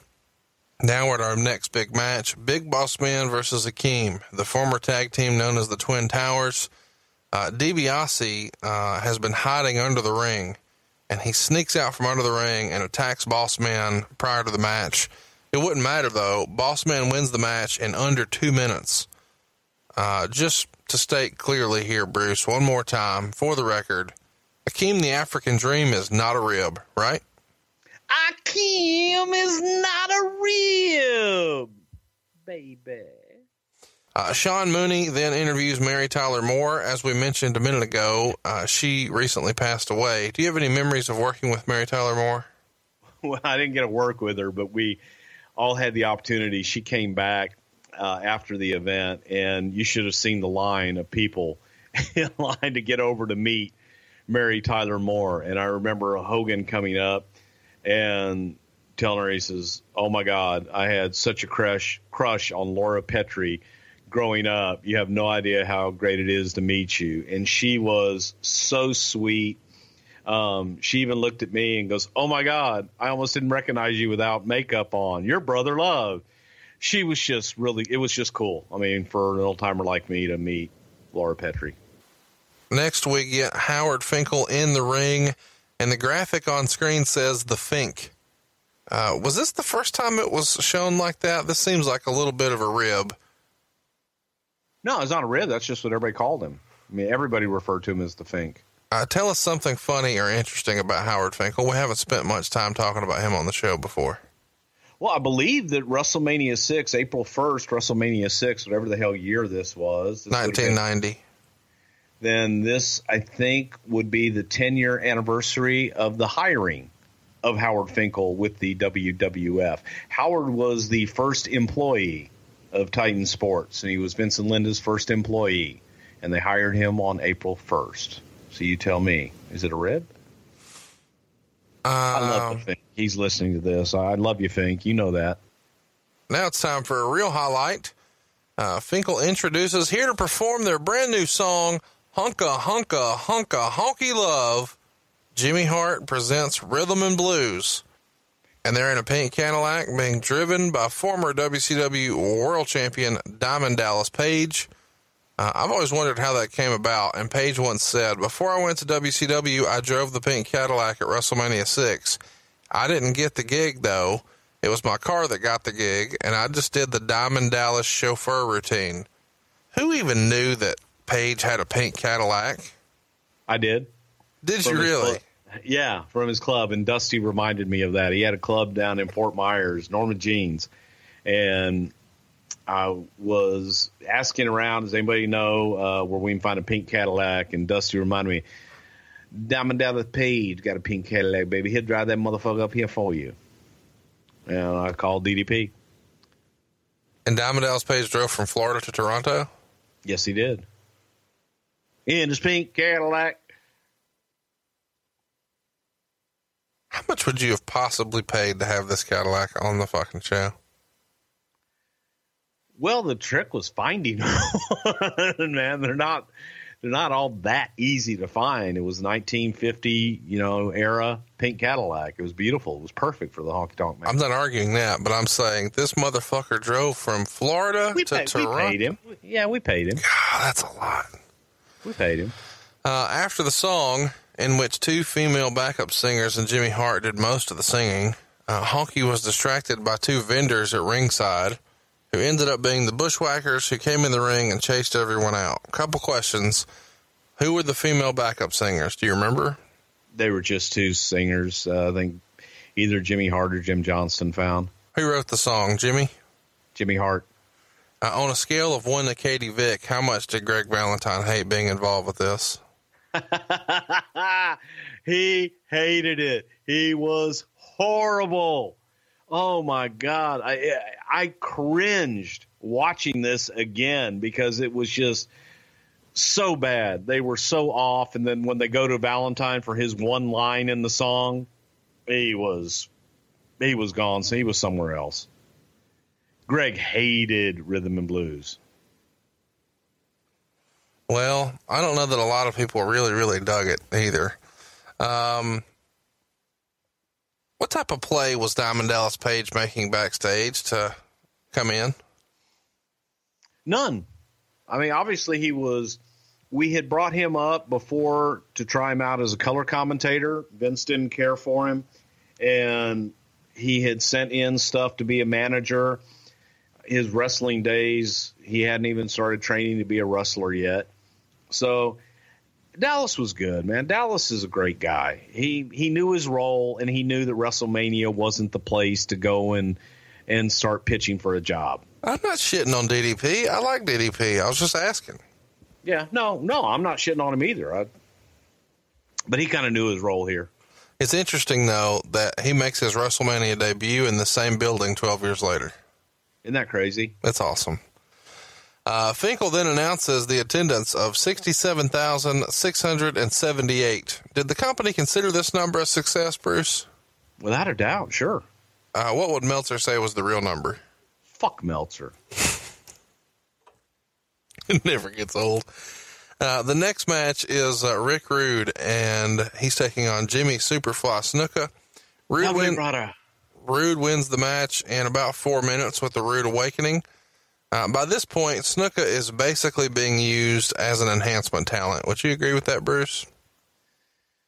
The jury was still out on Brother Jimmy at this point, but we knew that we did not have the Jimmy Snuka of 1984 here. Uh, if you want to hear more about Rick Rude, we have everything you could ever want to know in our archived episode. Hashtag Rick Rude's dong. Never forget. Did you know I have Rick Rude's tights from this match, Bruce? I did not know that, Conrad. You have the same tights that his dong was in? you know, we got to stop talking about Rick Rude's dong. Okay, Bruce, I don't know where to fit it in here, but uh, somewhere in late January, superstar Billy Graham goes on Entertainment Tonight and starts shitting on wrestling. Uh, he comes out strongly against steroids and says something like, 90% of the wrestlers in the WWF are on steroids. And then he blames steroids for his body deteriorating the way it has. What was the reaction in the office to Superstar coming out like this? Well, nobody was pleased about it. And unfortunately, Superstar was in that position because of the abuse over the years of steroids. It's not really a secret, but the timing was the shits, and obviously it was something that they weren't really ready to address at that point.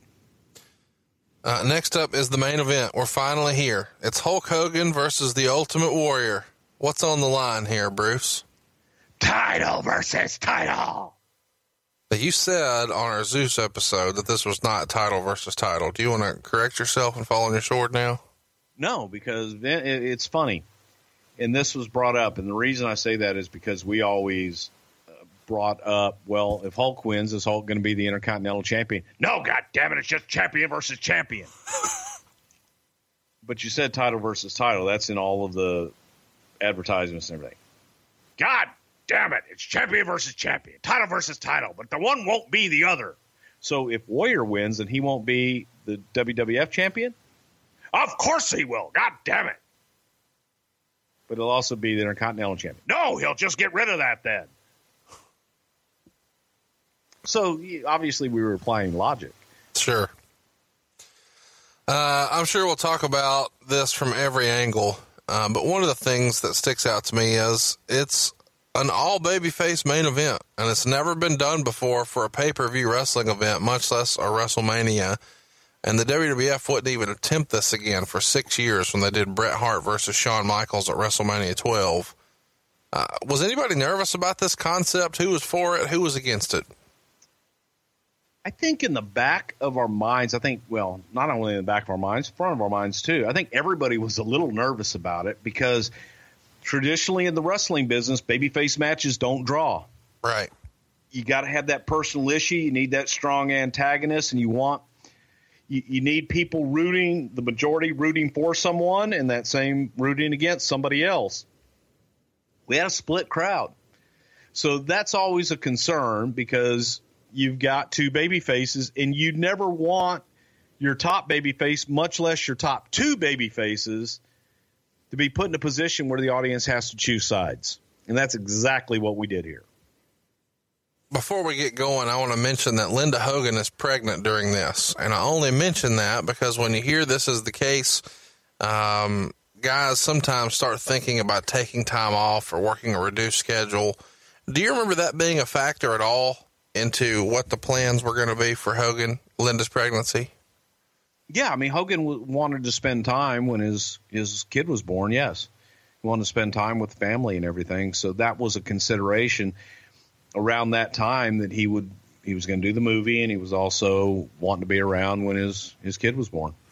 There were some rumors uh, going around at the time that Hogan was considering retiring. Do you remember that ever being a serious a serious consideration in 1990? No. Uh, the build up for this match starts at the Royal Rumble only a few months earlier. At one point in the match, Hogan and Warrior are the only two in the ring. Uh, when they look at each other, it's electric. Uh, and then they do the crisscross. They hit the opposite sides of the ropes. They end up doing the double clothesline on each other. Uh, and this is the big tease for WrestleMania. Uh, was the decision already made at this point that this is who we're going with at WrestleMania, or was this a test to see how it would mesh and what the reaction would be?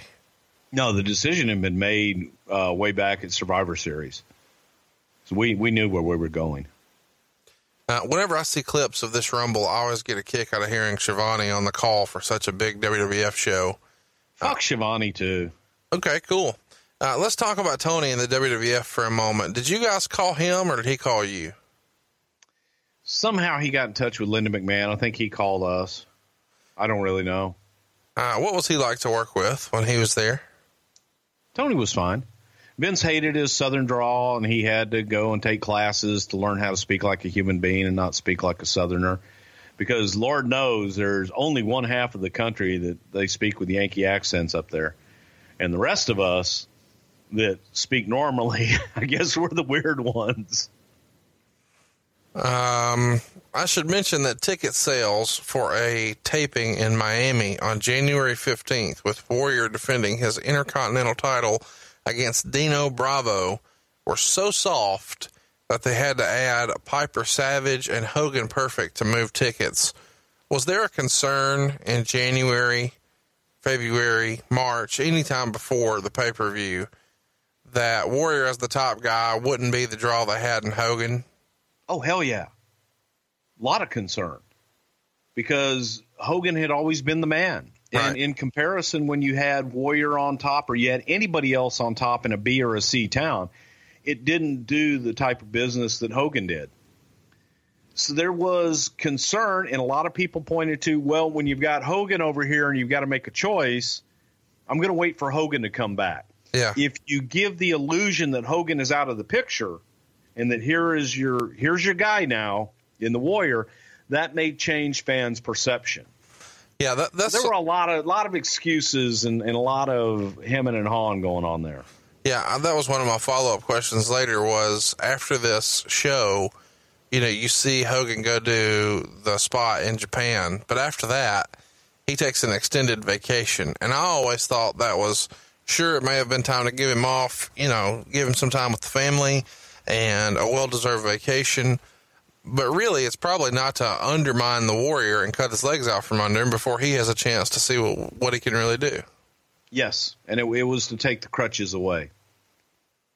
Uh, on Saturday night's main event on January 27th, Hogan and Warrior teamed up to defeat Mr. Perfect and the Genius. After the match, Warrior was clotheslining both Perfect and Genius when Hogan came into the ring and turned Warrior around, and he clotheslined Hogan knocking him down, and then they shoved each other. Um, we touched on this in our Zeus episode, but for those of you who didn't hear it, Zeus told Peter Rosenberg in a recent interview that he was supposed to win the world title and drop it to Hogan a year later at WrestleMania. He even gave the figures that he would be paid half a million dollars and Hogan would make two million.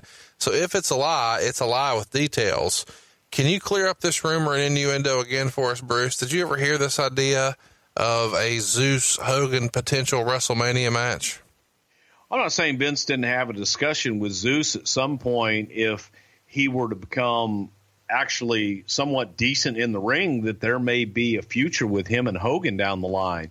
But I doubt very seriously that Vince said, All right, pal, you're going to make a half million. Hogan's going to make two million, and you're going to be the main event at WrestleMania 6. Yeah that's it's unlike him to name numbers like that a year in advance. It's just not real. Yeah. Uh, of course, Hogan was uh, in the main event, but Zeus was not. Zeus was fired the day after the taping of the match, the movie pay per view in Nashville. Uh, that pay per view did a 1.6 buy rate, which for a one match show is pretty damn good. Do you remember being pleased with that number internally, Bruce? Yeah, I think everybody was pleased because you didn't have the added expense of the production. Uh, we taped it at a TV taping, and it was a freebie. Movie was already in the can, and you got a match. It was simple. so yeah, it was found money. Uh, if you want to hear more Zeus, it's in the archives. It was our bonus show this week. Uh, when did Warrior become the guy to get the spot? Do you remember a specific building or angle or moment in time when it was apparent to you, hey, this is where we're going? It was more of a groundswell underneath that his popularity just kept growing and growing to where when they were both on the same card or at a television taping, when they would go out individually, that all of a sudden Warrior is getting that same kind of let's call it a Road Warrior pop, but that Hogan pop that people started taking notice, saying this some bitch is getting over. Uh, the Torch reports in uh, January that the WWF is telling licensing partners, "quote The Warrior is the man." Uh, what kind of heads up would you need to give your partners in that regard to make sure you maximized your money? Because you don't want to kind of get caught with your britches down, and now everybody wants warrior stuff, and you're behind the curve because you didn't want to give a spoiler. So there's a fine line between how you kind of guide them into no, we need more warrior stuff, and not just letting a spoiler out. Am I wrong? Those conversations started taking place probably in November, um, November, December of the previous year, to, so that they would have enough lead time so that they could get whatever they needed out and feature Warrior. So it was it was several months ahead of time. Hogan uh, wrote about Warrior in his book, and here's what he had to say. Uh, Ultimate Warrior was the most chiseled bodybuilder to come into the wrestling business. He was ripped, brother, cut to the bone. I was always thought of as a bodybuilder, even though I was really just a weightlifter. But when this guy came in, he blew me away. He had been dieting his whole life, and I was out drinking and raising hell with the boys. Uh, do you think that's a accurate description? Hundred percent. Yes. Uh, the Torch printed a story that a subscriber met the Ultimate Warrior at a gas station after he won the Intercontinental title and congratulated him on his title victory. And he replied, It's just more fucking luggage. Does that sound like something Warrior would say? Yeah, that sounds about right. Uh, the Torch reports on February 2nd edition of the main event that it was planned to have Hogan and Warrior uh, team up to face Dino Bravo and Earthquake. But once they announced that Tyson is going to be involved as a special guest referee, it was changed to Hogan and Savage with Tyson as the ref. Why the switch to Savage as opposed to just putting Tyson in there in the tag match with those guys? Because you wanted your best match. It was a primetime special, a Friday night primetime special on NBC on network television. You wanted your best match. And the tag team match was not the best thing to feature. Hogan and Savage had main evented uh, WrestleMania the and year did before. huge business. Did huge business. So give them that rematch on free television and spotlight your biggest star in the best light. As we know, Tyson loses his boxing bout with Buster Douglas and pulls out, and is replaced by Douglas as the ref in the Hogan Savage match on the February 23rd main event. That actually gets a 12.8 rating, so it does a huge number. Uh, and at the time, it's worth mentioning we can't really adequately describe how over Mike Tyson was. So when he was announced as being affiliated with the WWF for Saturday night's main event here or Friday night's main event, it's a huge deal. And people, you know, often reference his involvement and compare it to Floyd Mayweather participating in 08. And that was a big deal, but man, Floyd is a much bigger deal post 08 than he was by 08. Uh, 08 was before the peak of Floyd Mayweather, but Tyson is arguably at his peak in early 90. Would you agree with that, Bruce? Mike Tyson was the man, and he hadn't done, you know, he hadn't done this kind of stuff. He wasn't he wasn't flamboyant like Floyd Mayweather. There was a mystique about Mike Tyson. The only time you could see Mike Tyson was on pay per view, big big money bouts, and the fact that he was going to be in a ring, in a ring that he was not comfortable being in, was a huge deal.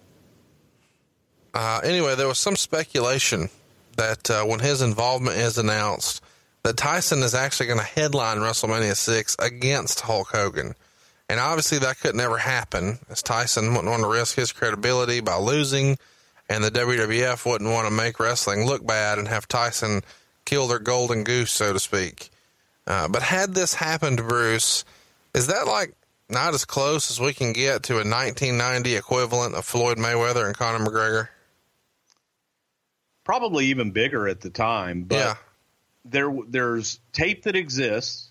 There we of go. Mike, of Mike Tyson in Tokyo, Japan, that Vince had a Japanese film crew that followed him around in Japan, and since there was a language barrier there, Vince through interpreters just told the camera guy, "Shoot Tyson, just don't ever stop shooting us." we're not going to start and stop because that just was getting too confusing.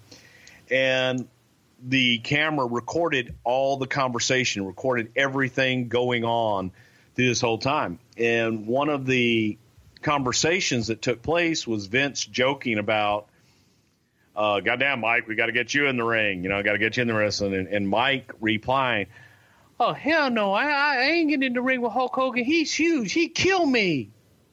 As a shoot, and Tyson just being absolutely because Mike was a huge fan. Mike was a, is a huge wrestling fan, and he loved Hulk Hogan, but he believed it. he just thought he saw Hulk Hogan and he saw, I kid you not, the Rocky movie and what what Hulk did to Rocky, and like thought that that could be him. That if Hulk got his hand on hands on him, he'd kill him. So Tyson was was not really uh, big on getting in the ring with the Hulkster in any kind of competitive match. I don't, and I don't, vice versa. I don't think Hulk would have been too happy to get in the ring with Tyson if he was throwing hands. Uh, on the February 23rd main event, that same show with Buster Douglas, Warrior is wrestling Earthquake, and Earthquake goes to jump off the second rope on him, but Hogan comes out and makes the save. A few weeks later on Superstars, Hogan is now wrestling Earthquake, and Earthquake hits him with the Earthquake squash, and the Warrior comes out and took Earthquake out. And then he and Hogan got into a confrontation of their own. Warrior starts to hit the ropes, and Hogan turns his back and starts to leave the ring. And Warrior raised his arm like he was going to clothesline him from behind, but Hogan turned him around, and they had a face off. So again, Warrior's kind of teasing, at least to me, a little bit of a heel turn. We mentioned earlier that Savage did a phenomenal job promoting this main event show on Arsenio, and now it's Warrior's turn. So he actually makes an appearance on Arsenio on March 21st, and he's in to promote WrestleMania. We all know how well Hogan and Savage do at stuff like this, but Bruce, how do you think that Warrior did here? I thought he was the shits. And the reason being is that Savage and Hulk as human beings outside of their characters are pretty good guys and they're personable, they're engaging, they have a great personality, and they could chat and make conversation with just about anybody and make it entertaining. Warrior was very difficult to have a conversation with, like a normal human being. And to put him in that environment where he wasn't doing those off the wall promos took him out of his element, and he was uncomfortable. And I don't think that he came off very well at all. That's just my opinion. I don't mean to shit on him. Well, you did. I just, I just don't. I just didn't think he was very good. oh my god! Uh, this is the first and only time that Hogan ever challenged for the Intercontinental title, even though you said he wasn't. We all thought he was. Was champion there versus champion, title versus title. Yeah. Was there not any concern that this is sort of kind of giving away the finish of the match since it's obvious that if Hogan wins, he has to forfeit the Intercontinental title? Well, they both had to forfeit the Intercontinental title, I guess. But why would you? I mean, why why challenge for something if you're just going to give it away?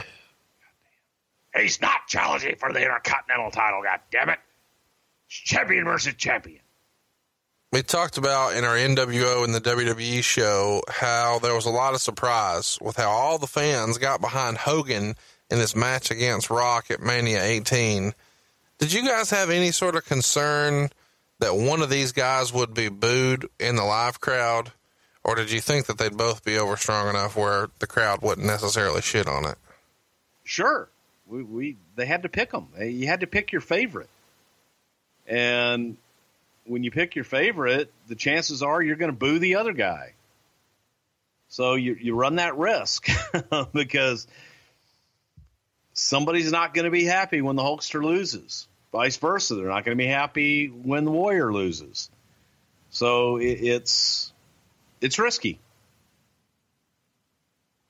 Uh, let's get to the match. Warrior comes out first and he runs to the ring, which is his normal routine. Uh, and Warrior said in a WWE release that he didn't want to ride in the cart. And he told someone in the office that he wasn't doing it. They tried to say, no, you have to. And he said, fuck it, I'm not doing it. And Vince agreed with Warrior. Do you have any memories of this sort of back and forth debate about whether or not to use the cart? Vince had them both walk into the ring on their own. Vince had them both not using the cart from the start. So that's my recollection of it. There was never any intent, there was never any pitch from day one that either of those guys were going to go down in carts. I need you to explain this line for me that Gorilla Monsoon used quite often, and he used it here too. The irresistible force meeting the immovable object. Yep, that's exactly what it is. What the fuck is that? This kind of like steel hitting steel, I guess. Gorilla had a lot of those. Gorilla, man, I, I, was listening. Just he had a lot of lines. I should have written them down because some of them were just doozies. That he would bury the baby faces without even meaning to. But Gino was Gino. Uh, when they talked about the, they make the announcement for the house, and Gorilla says, I don't know, Jess. They say it's uh, 65,000. I think it could be maybe even 66,000. Gino, they just announced the fucking attendance. At 67. yeah, whatever it is. But he, he, he increased it. Madison Square Garden holds uh, 18,000 people. We got 23,000 and 28,000 plus here in the garden tonight. Every time it would get bigger and just be the real number's impressive enough. The real number that you say or the real number that Meltzer says? Fuck Meltzer. Bruce, we've got to talk about this. Somewhere early in the match, the guys do a test of strength, and Warrior loses and goes down to his knees, and he had his, his head in front of Hogan's crotch, and he starts shaking his head kind of left and right, like, no, I'm not giving up. And his hair is shaking around, and we can't see this from the front. We see it from the other angle. It's everywhere online I know you know what I'm talking about. What was the reaction from the boys when they see this? It has to be well received. Ah, he should blow him while he's down there. At A better case. A fuck it. About what you'd expect. Uh, somewhere in the match, Hogan goes to the outside selling a knee injury, and Gorilla calls it, quote, a temporary dislocation of the patella tendon. This comes on the heels of Sting suffering that knee injury. This is certainly a rib. Oh my God! Did Sting dislocated his patella? What he he he, he that's a rib that Sting's pulling because Gorilla says that nine million times during any television show. Gorilla always said that kind of shit.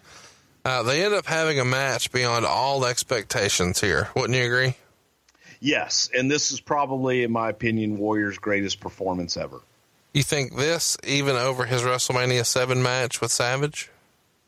That was probably his second best. I think this was his best. Um, of course, the Warrior pins Hogan after about 22 minutes. Uh, Hogan misses the leg drop, and Warrior hits him with a splash and gets the one, two, three. Uh, somebody told me, Bruce, and I call bullshit on this. Is this the first time Hogan's been pinned clean since 81? They said back then he was working as a heel and Tony Atlas pinned him, but this is the first time he was pinned clean in like nine years. Do you understand okay. that to be the case? No, I don't think so because he worked in AWA, he worked in Japan all that time and uh, working programs with Bockwinkel. And I don't know if it is or not, but I I highly doubt it. Did you? Uh, there's lots of rumor and innuendo here that Hogan kicks out at three and a half, three and a quarter. Is that Hogan being a dick?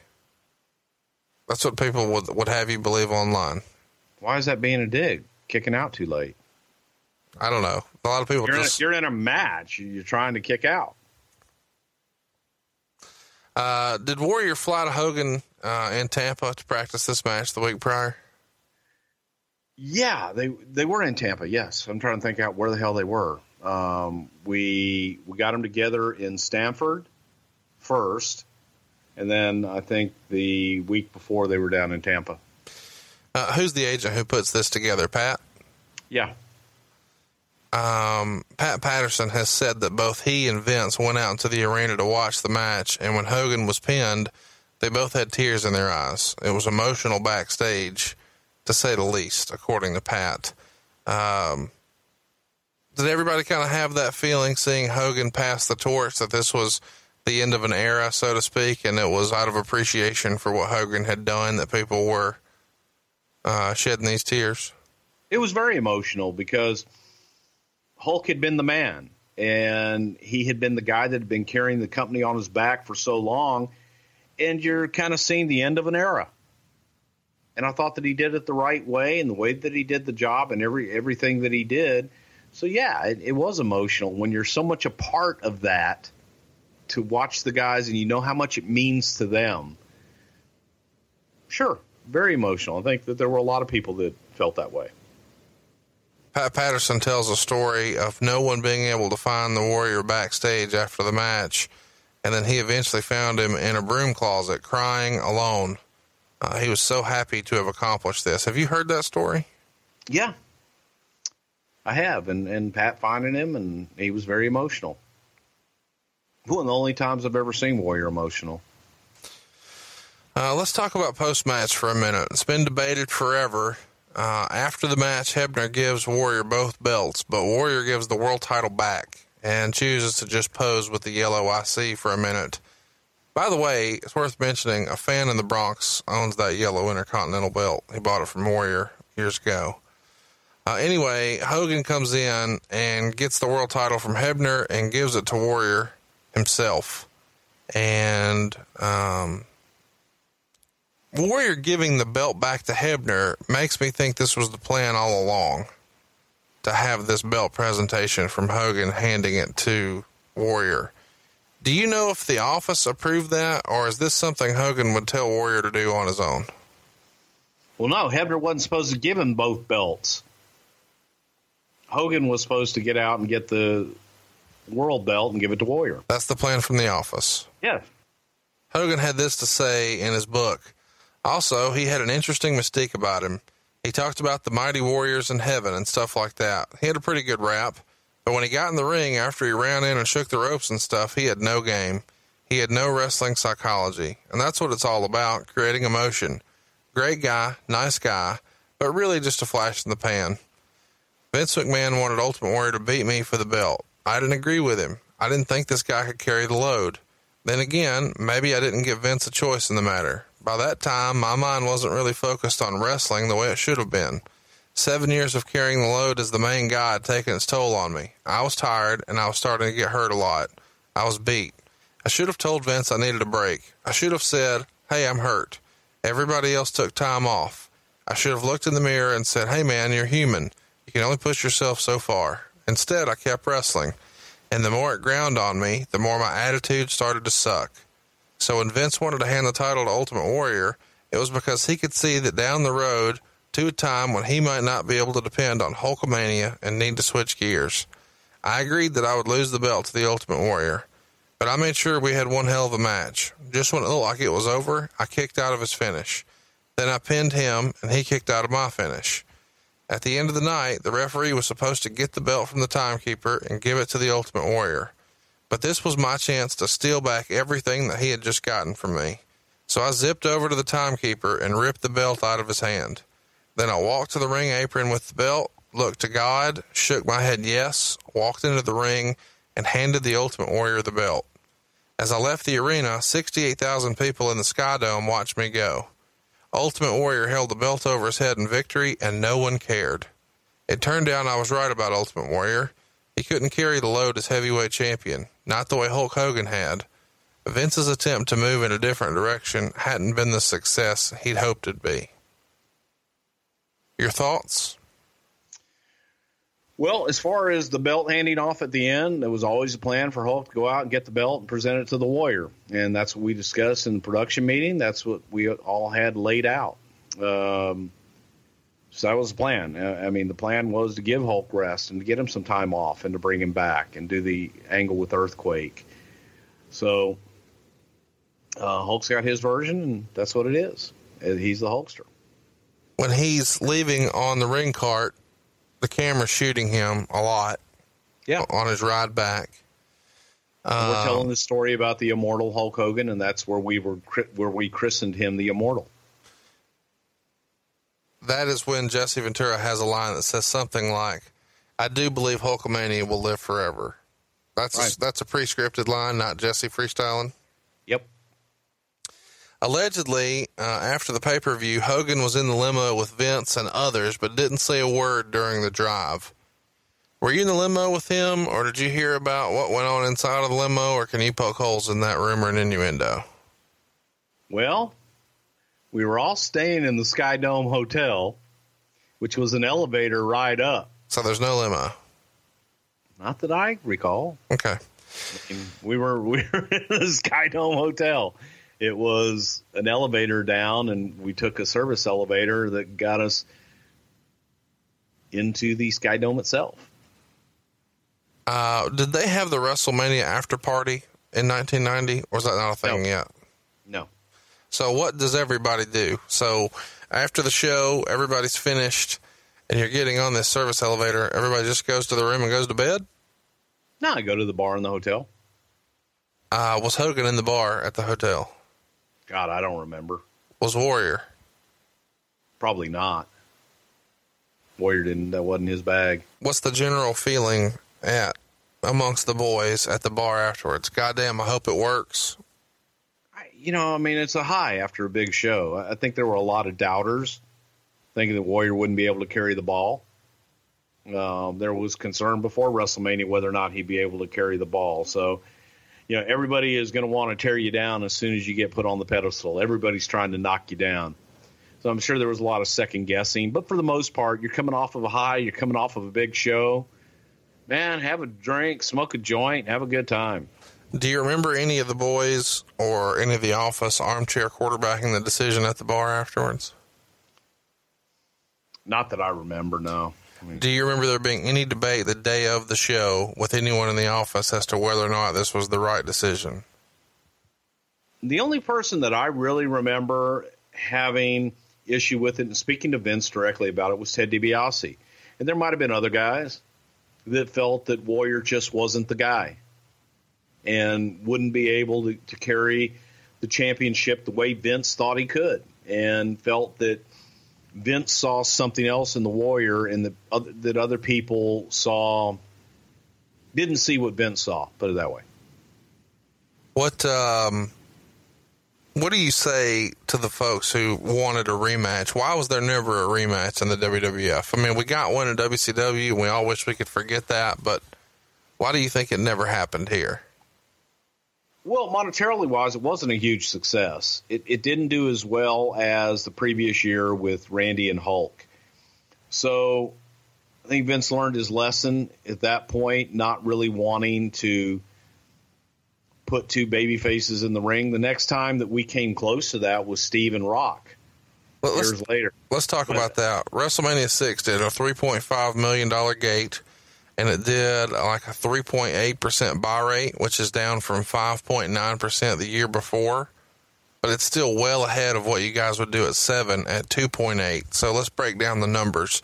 That means WrestleMania 6 did 560,000 buys, and that's down from 767,000 buys for WrestleMania 5. Uh, so you could certainly see a downward trend by more than 200,000 buys. But they would even lose an additional 160 from 6 to 7 because 7 only comes in at 400. Um, I take it that you would cons- you would believe that Vince thought that the number was a disappointment and didn't meet expectations financially? It was a disappointment in comparison to the previous year, yeah. Well, but I, I mean, you take your two biggest stars and you put them against each other. The hope was that you would do better than you did the previous year. Business was good, and it didn't. So you got to, you know, Monday morning quarterback it all you want. It, it didn't do as well. If you had to do that, if I mean, if you had to really say, well, if we didn't do that, we could have did this, blah blah blah. If you could have booked Savage Hogan two here, do you think it would have done better? I don't know. I don't know. I mean, there's a lot of things you can say. What if? What if? I mean, we, we well, didn't. Let, us let's freestyle it. it I don't know that there was a better attraction in the book. We know for sure Zeus was was was dead to rights in November. Like the blooms off the rose. This is not happening. Um, who we would did that in August? Yeah, who could it have been though? Mister Perfect. Perfect wasn't. He wasn't drawing. He wasn't. He wasn't getting over to that extent that Okay. he would have been able to to draw that kind of a number. So Zeus can't work. Mister Perfect, uh, we don't think can draw. So you Wait. take the you you got to look at what's drawing money and what else out there was drawing money. The second biggest draw in the company was Warrior. And that's based on merch and shit like that. Merch, houses, everything. Yeah. Well, houses were weak in January beforehand, and then they would put Hogan on, and they'd fucking do much better. Right. Um. All right, so let's have some fun here. Uh, do you remember ever hearing the story that the Torch ran a front page story about a janitor at the at the Sky Dome? No. So let me catch you up. The Torch ran a front page story that a janitor from the Sky Dome, who happened to be a Torch subscriber, So this is where the torch gets their information from a janitor in buildings. hid in a bathroom stall a couple of days before WrestleMania and overheard Tito Santana convince Vince McMahon to just let him put on the paint and armbands and pretend to be the replacement warrior and lose to Hogan. Because neither one of these guys wanted to lose. Well, Tito would lose, and he had a similar build to Hellwig. So McMahon had him put on the paint and the tassels, and in the bathroom decided, okay, we could pull this off. And around that time, the janitor slipped and fell. Vince hurt him. The guy Oh, scurries fuck away. Fuck you. you know, I, I, I, you had me with the part about uh, the torch getting their sources from janitors in buildings because that's probably the most reliable sources that, that any of those guys have. Bruce, You're you're ribbing me, right? I swear to God, they printed that. Oh fuck you. Now, they did it as a rib, clearly. Uh, and they even said No, that, that that the, the part about the janitor and the source that makes sense. That makes complete sense for how those guys get all their stories. Well, I heard my friend has this this sister, and her dad, his brother, used to be a janitor at the Sky Dome, and he said this. Uh, Think well, how stupid that is. No, it, it's clearly a joke, but they did run it. And so we got a, a random question on that on a Love to Know episode once about Tito Santana and the Ultimate Warrior. And I'm like, what the fuck are you talking about? In my research for this, I found it and I'm like, okay, I see where it comes from. Clearly just a rib. Uh, the Greensboro jackoff was not involved. Uh, this all happened on April 1st, but sadly, uh, it was not an April Fool's joke. The Ultimate Warrior pinned Hulk Hogan clean to become world champion. And I've always found it a little interesting the parallels that Warrior's career ran with Sting's, considering they both started, you know, at the same time and they both wear paint and they both wear bright colors. Uh, well, they both win world titles from the two biggest organizations in the world just three months apart. And they do so by beating the very biggest stars of the 80s, Hulk Hogan and Ric Flair.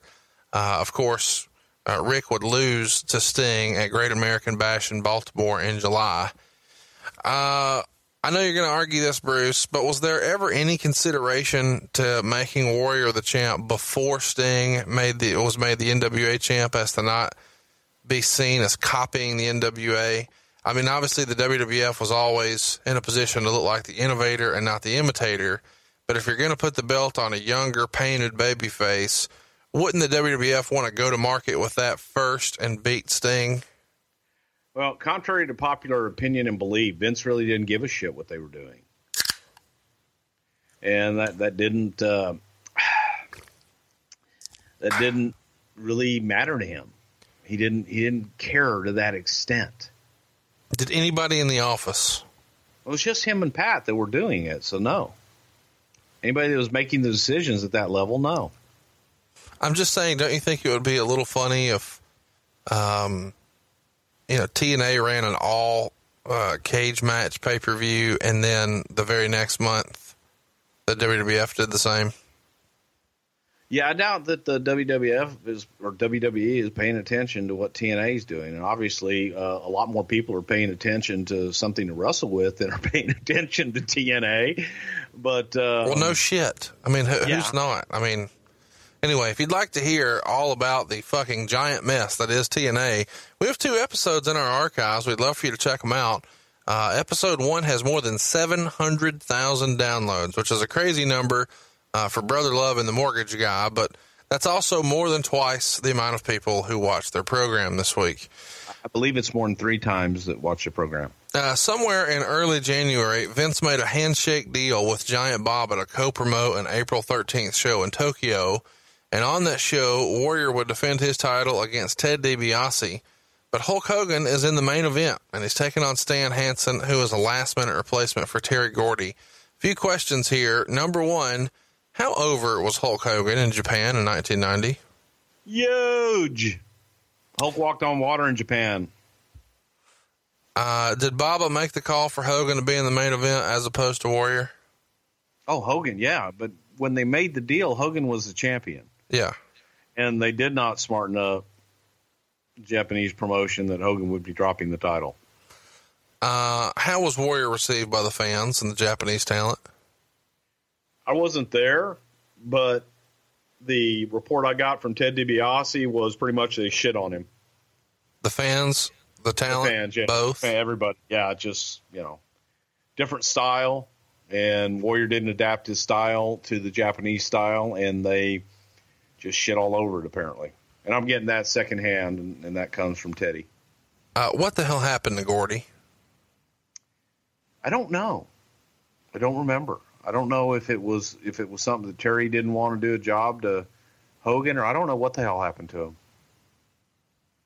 Uh, after this, of course, Hogan would take that extended vacation. We touched on it earlier, but uh, the timing of this is twofold, at least in my opinion, Bruce. You know, giving him some time off, spend some time with the pregnant wife, uh, but most of all, it's strategic to give the Warrior a chance to do his thing without the fans perhaps still preferring Hogan and therefore kind of cutting the legs out from under Warrior before he has a chance, right? All the above, and, and Hulk had a movie to do too. I don't remember if it was um, uh, what the hell was the name of it? Probably What is- Suburban Commando. No, Subur- Suburban Commando. I think it might have been. No, I don't know, but uh, Nanny or one of those. Sure, yeah, one of those. So, Bruce, where do you, You rank uh, WrestleMania six all time? Not That's the numbers, it- just it your would be, opinion. It would be in the top ten because because it was it was just such a huge event, and it was our first international, and it was first babyface versus babyface main event like that. So I think it it would hold up there in the top ten of WrestleManias. He's on Twitter at Bruce Prichard. I'm on Twitter at Hey Hey It's Conrad. We'd love to have your feedback. Tell us what you thought of the show, and uh, we'll see you next week right here on Something to Wrestle with.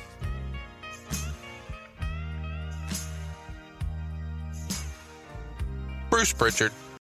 Hey, everybody, this is Dan Besbris, host of Fantasy NBA Today, a daily fantasy basketball podcast. We cover every box score from every game, every day. plus bonus shows on buy low opportunities, players to stash, schedule analysis, and really anything you could need to smash your league into deliciously tiny pieces. Catch the Fantasy NBA Today podcast, part of the Believe Network, on YouTube or wherever you listen.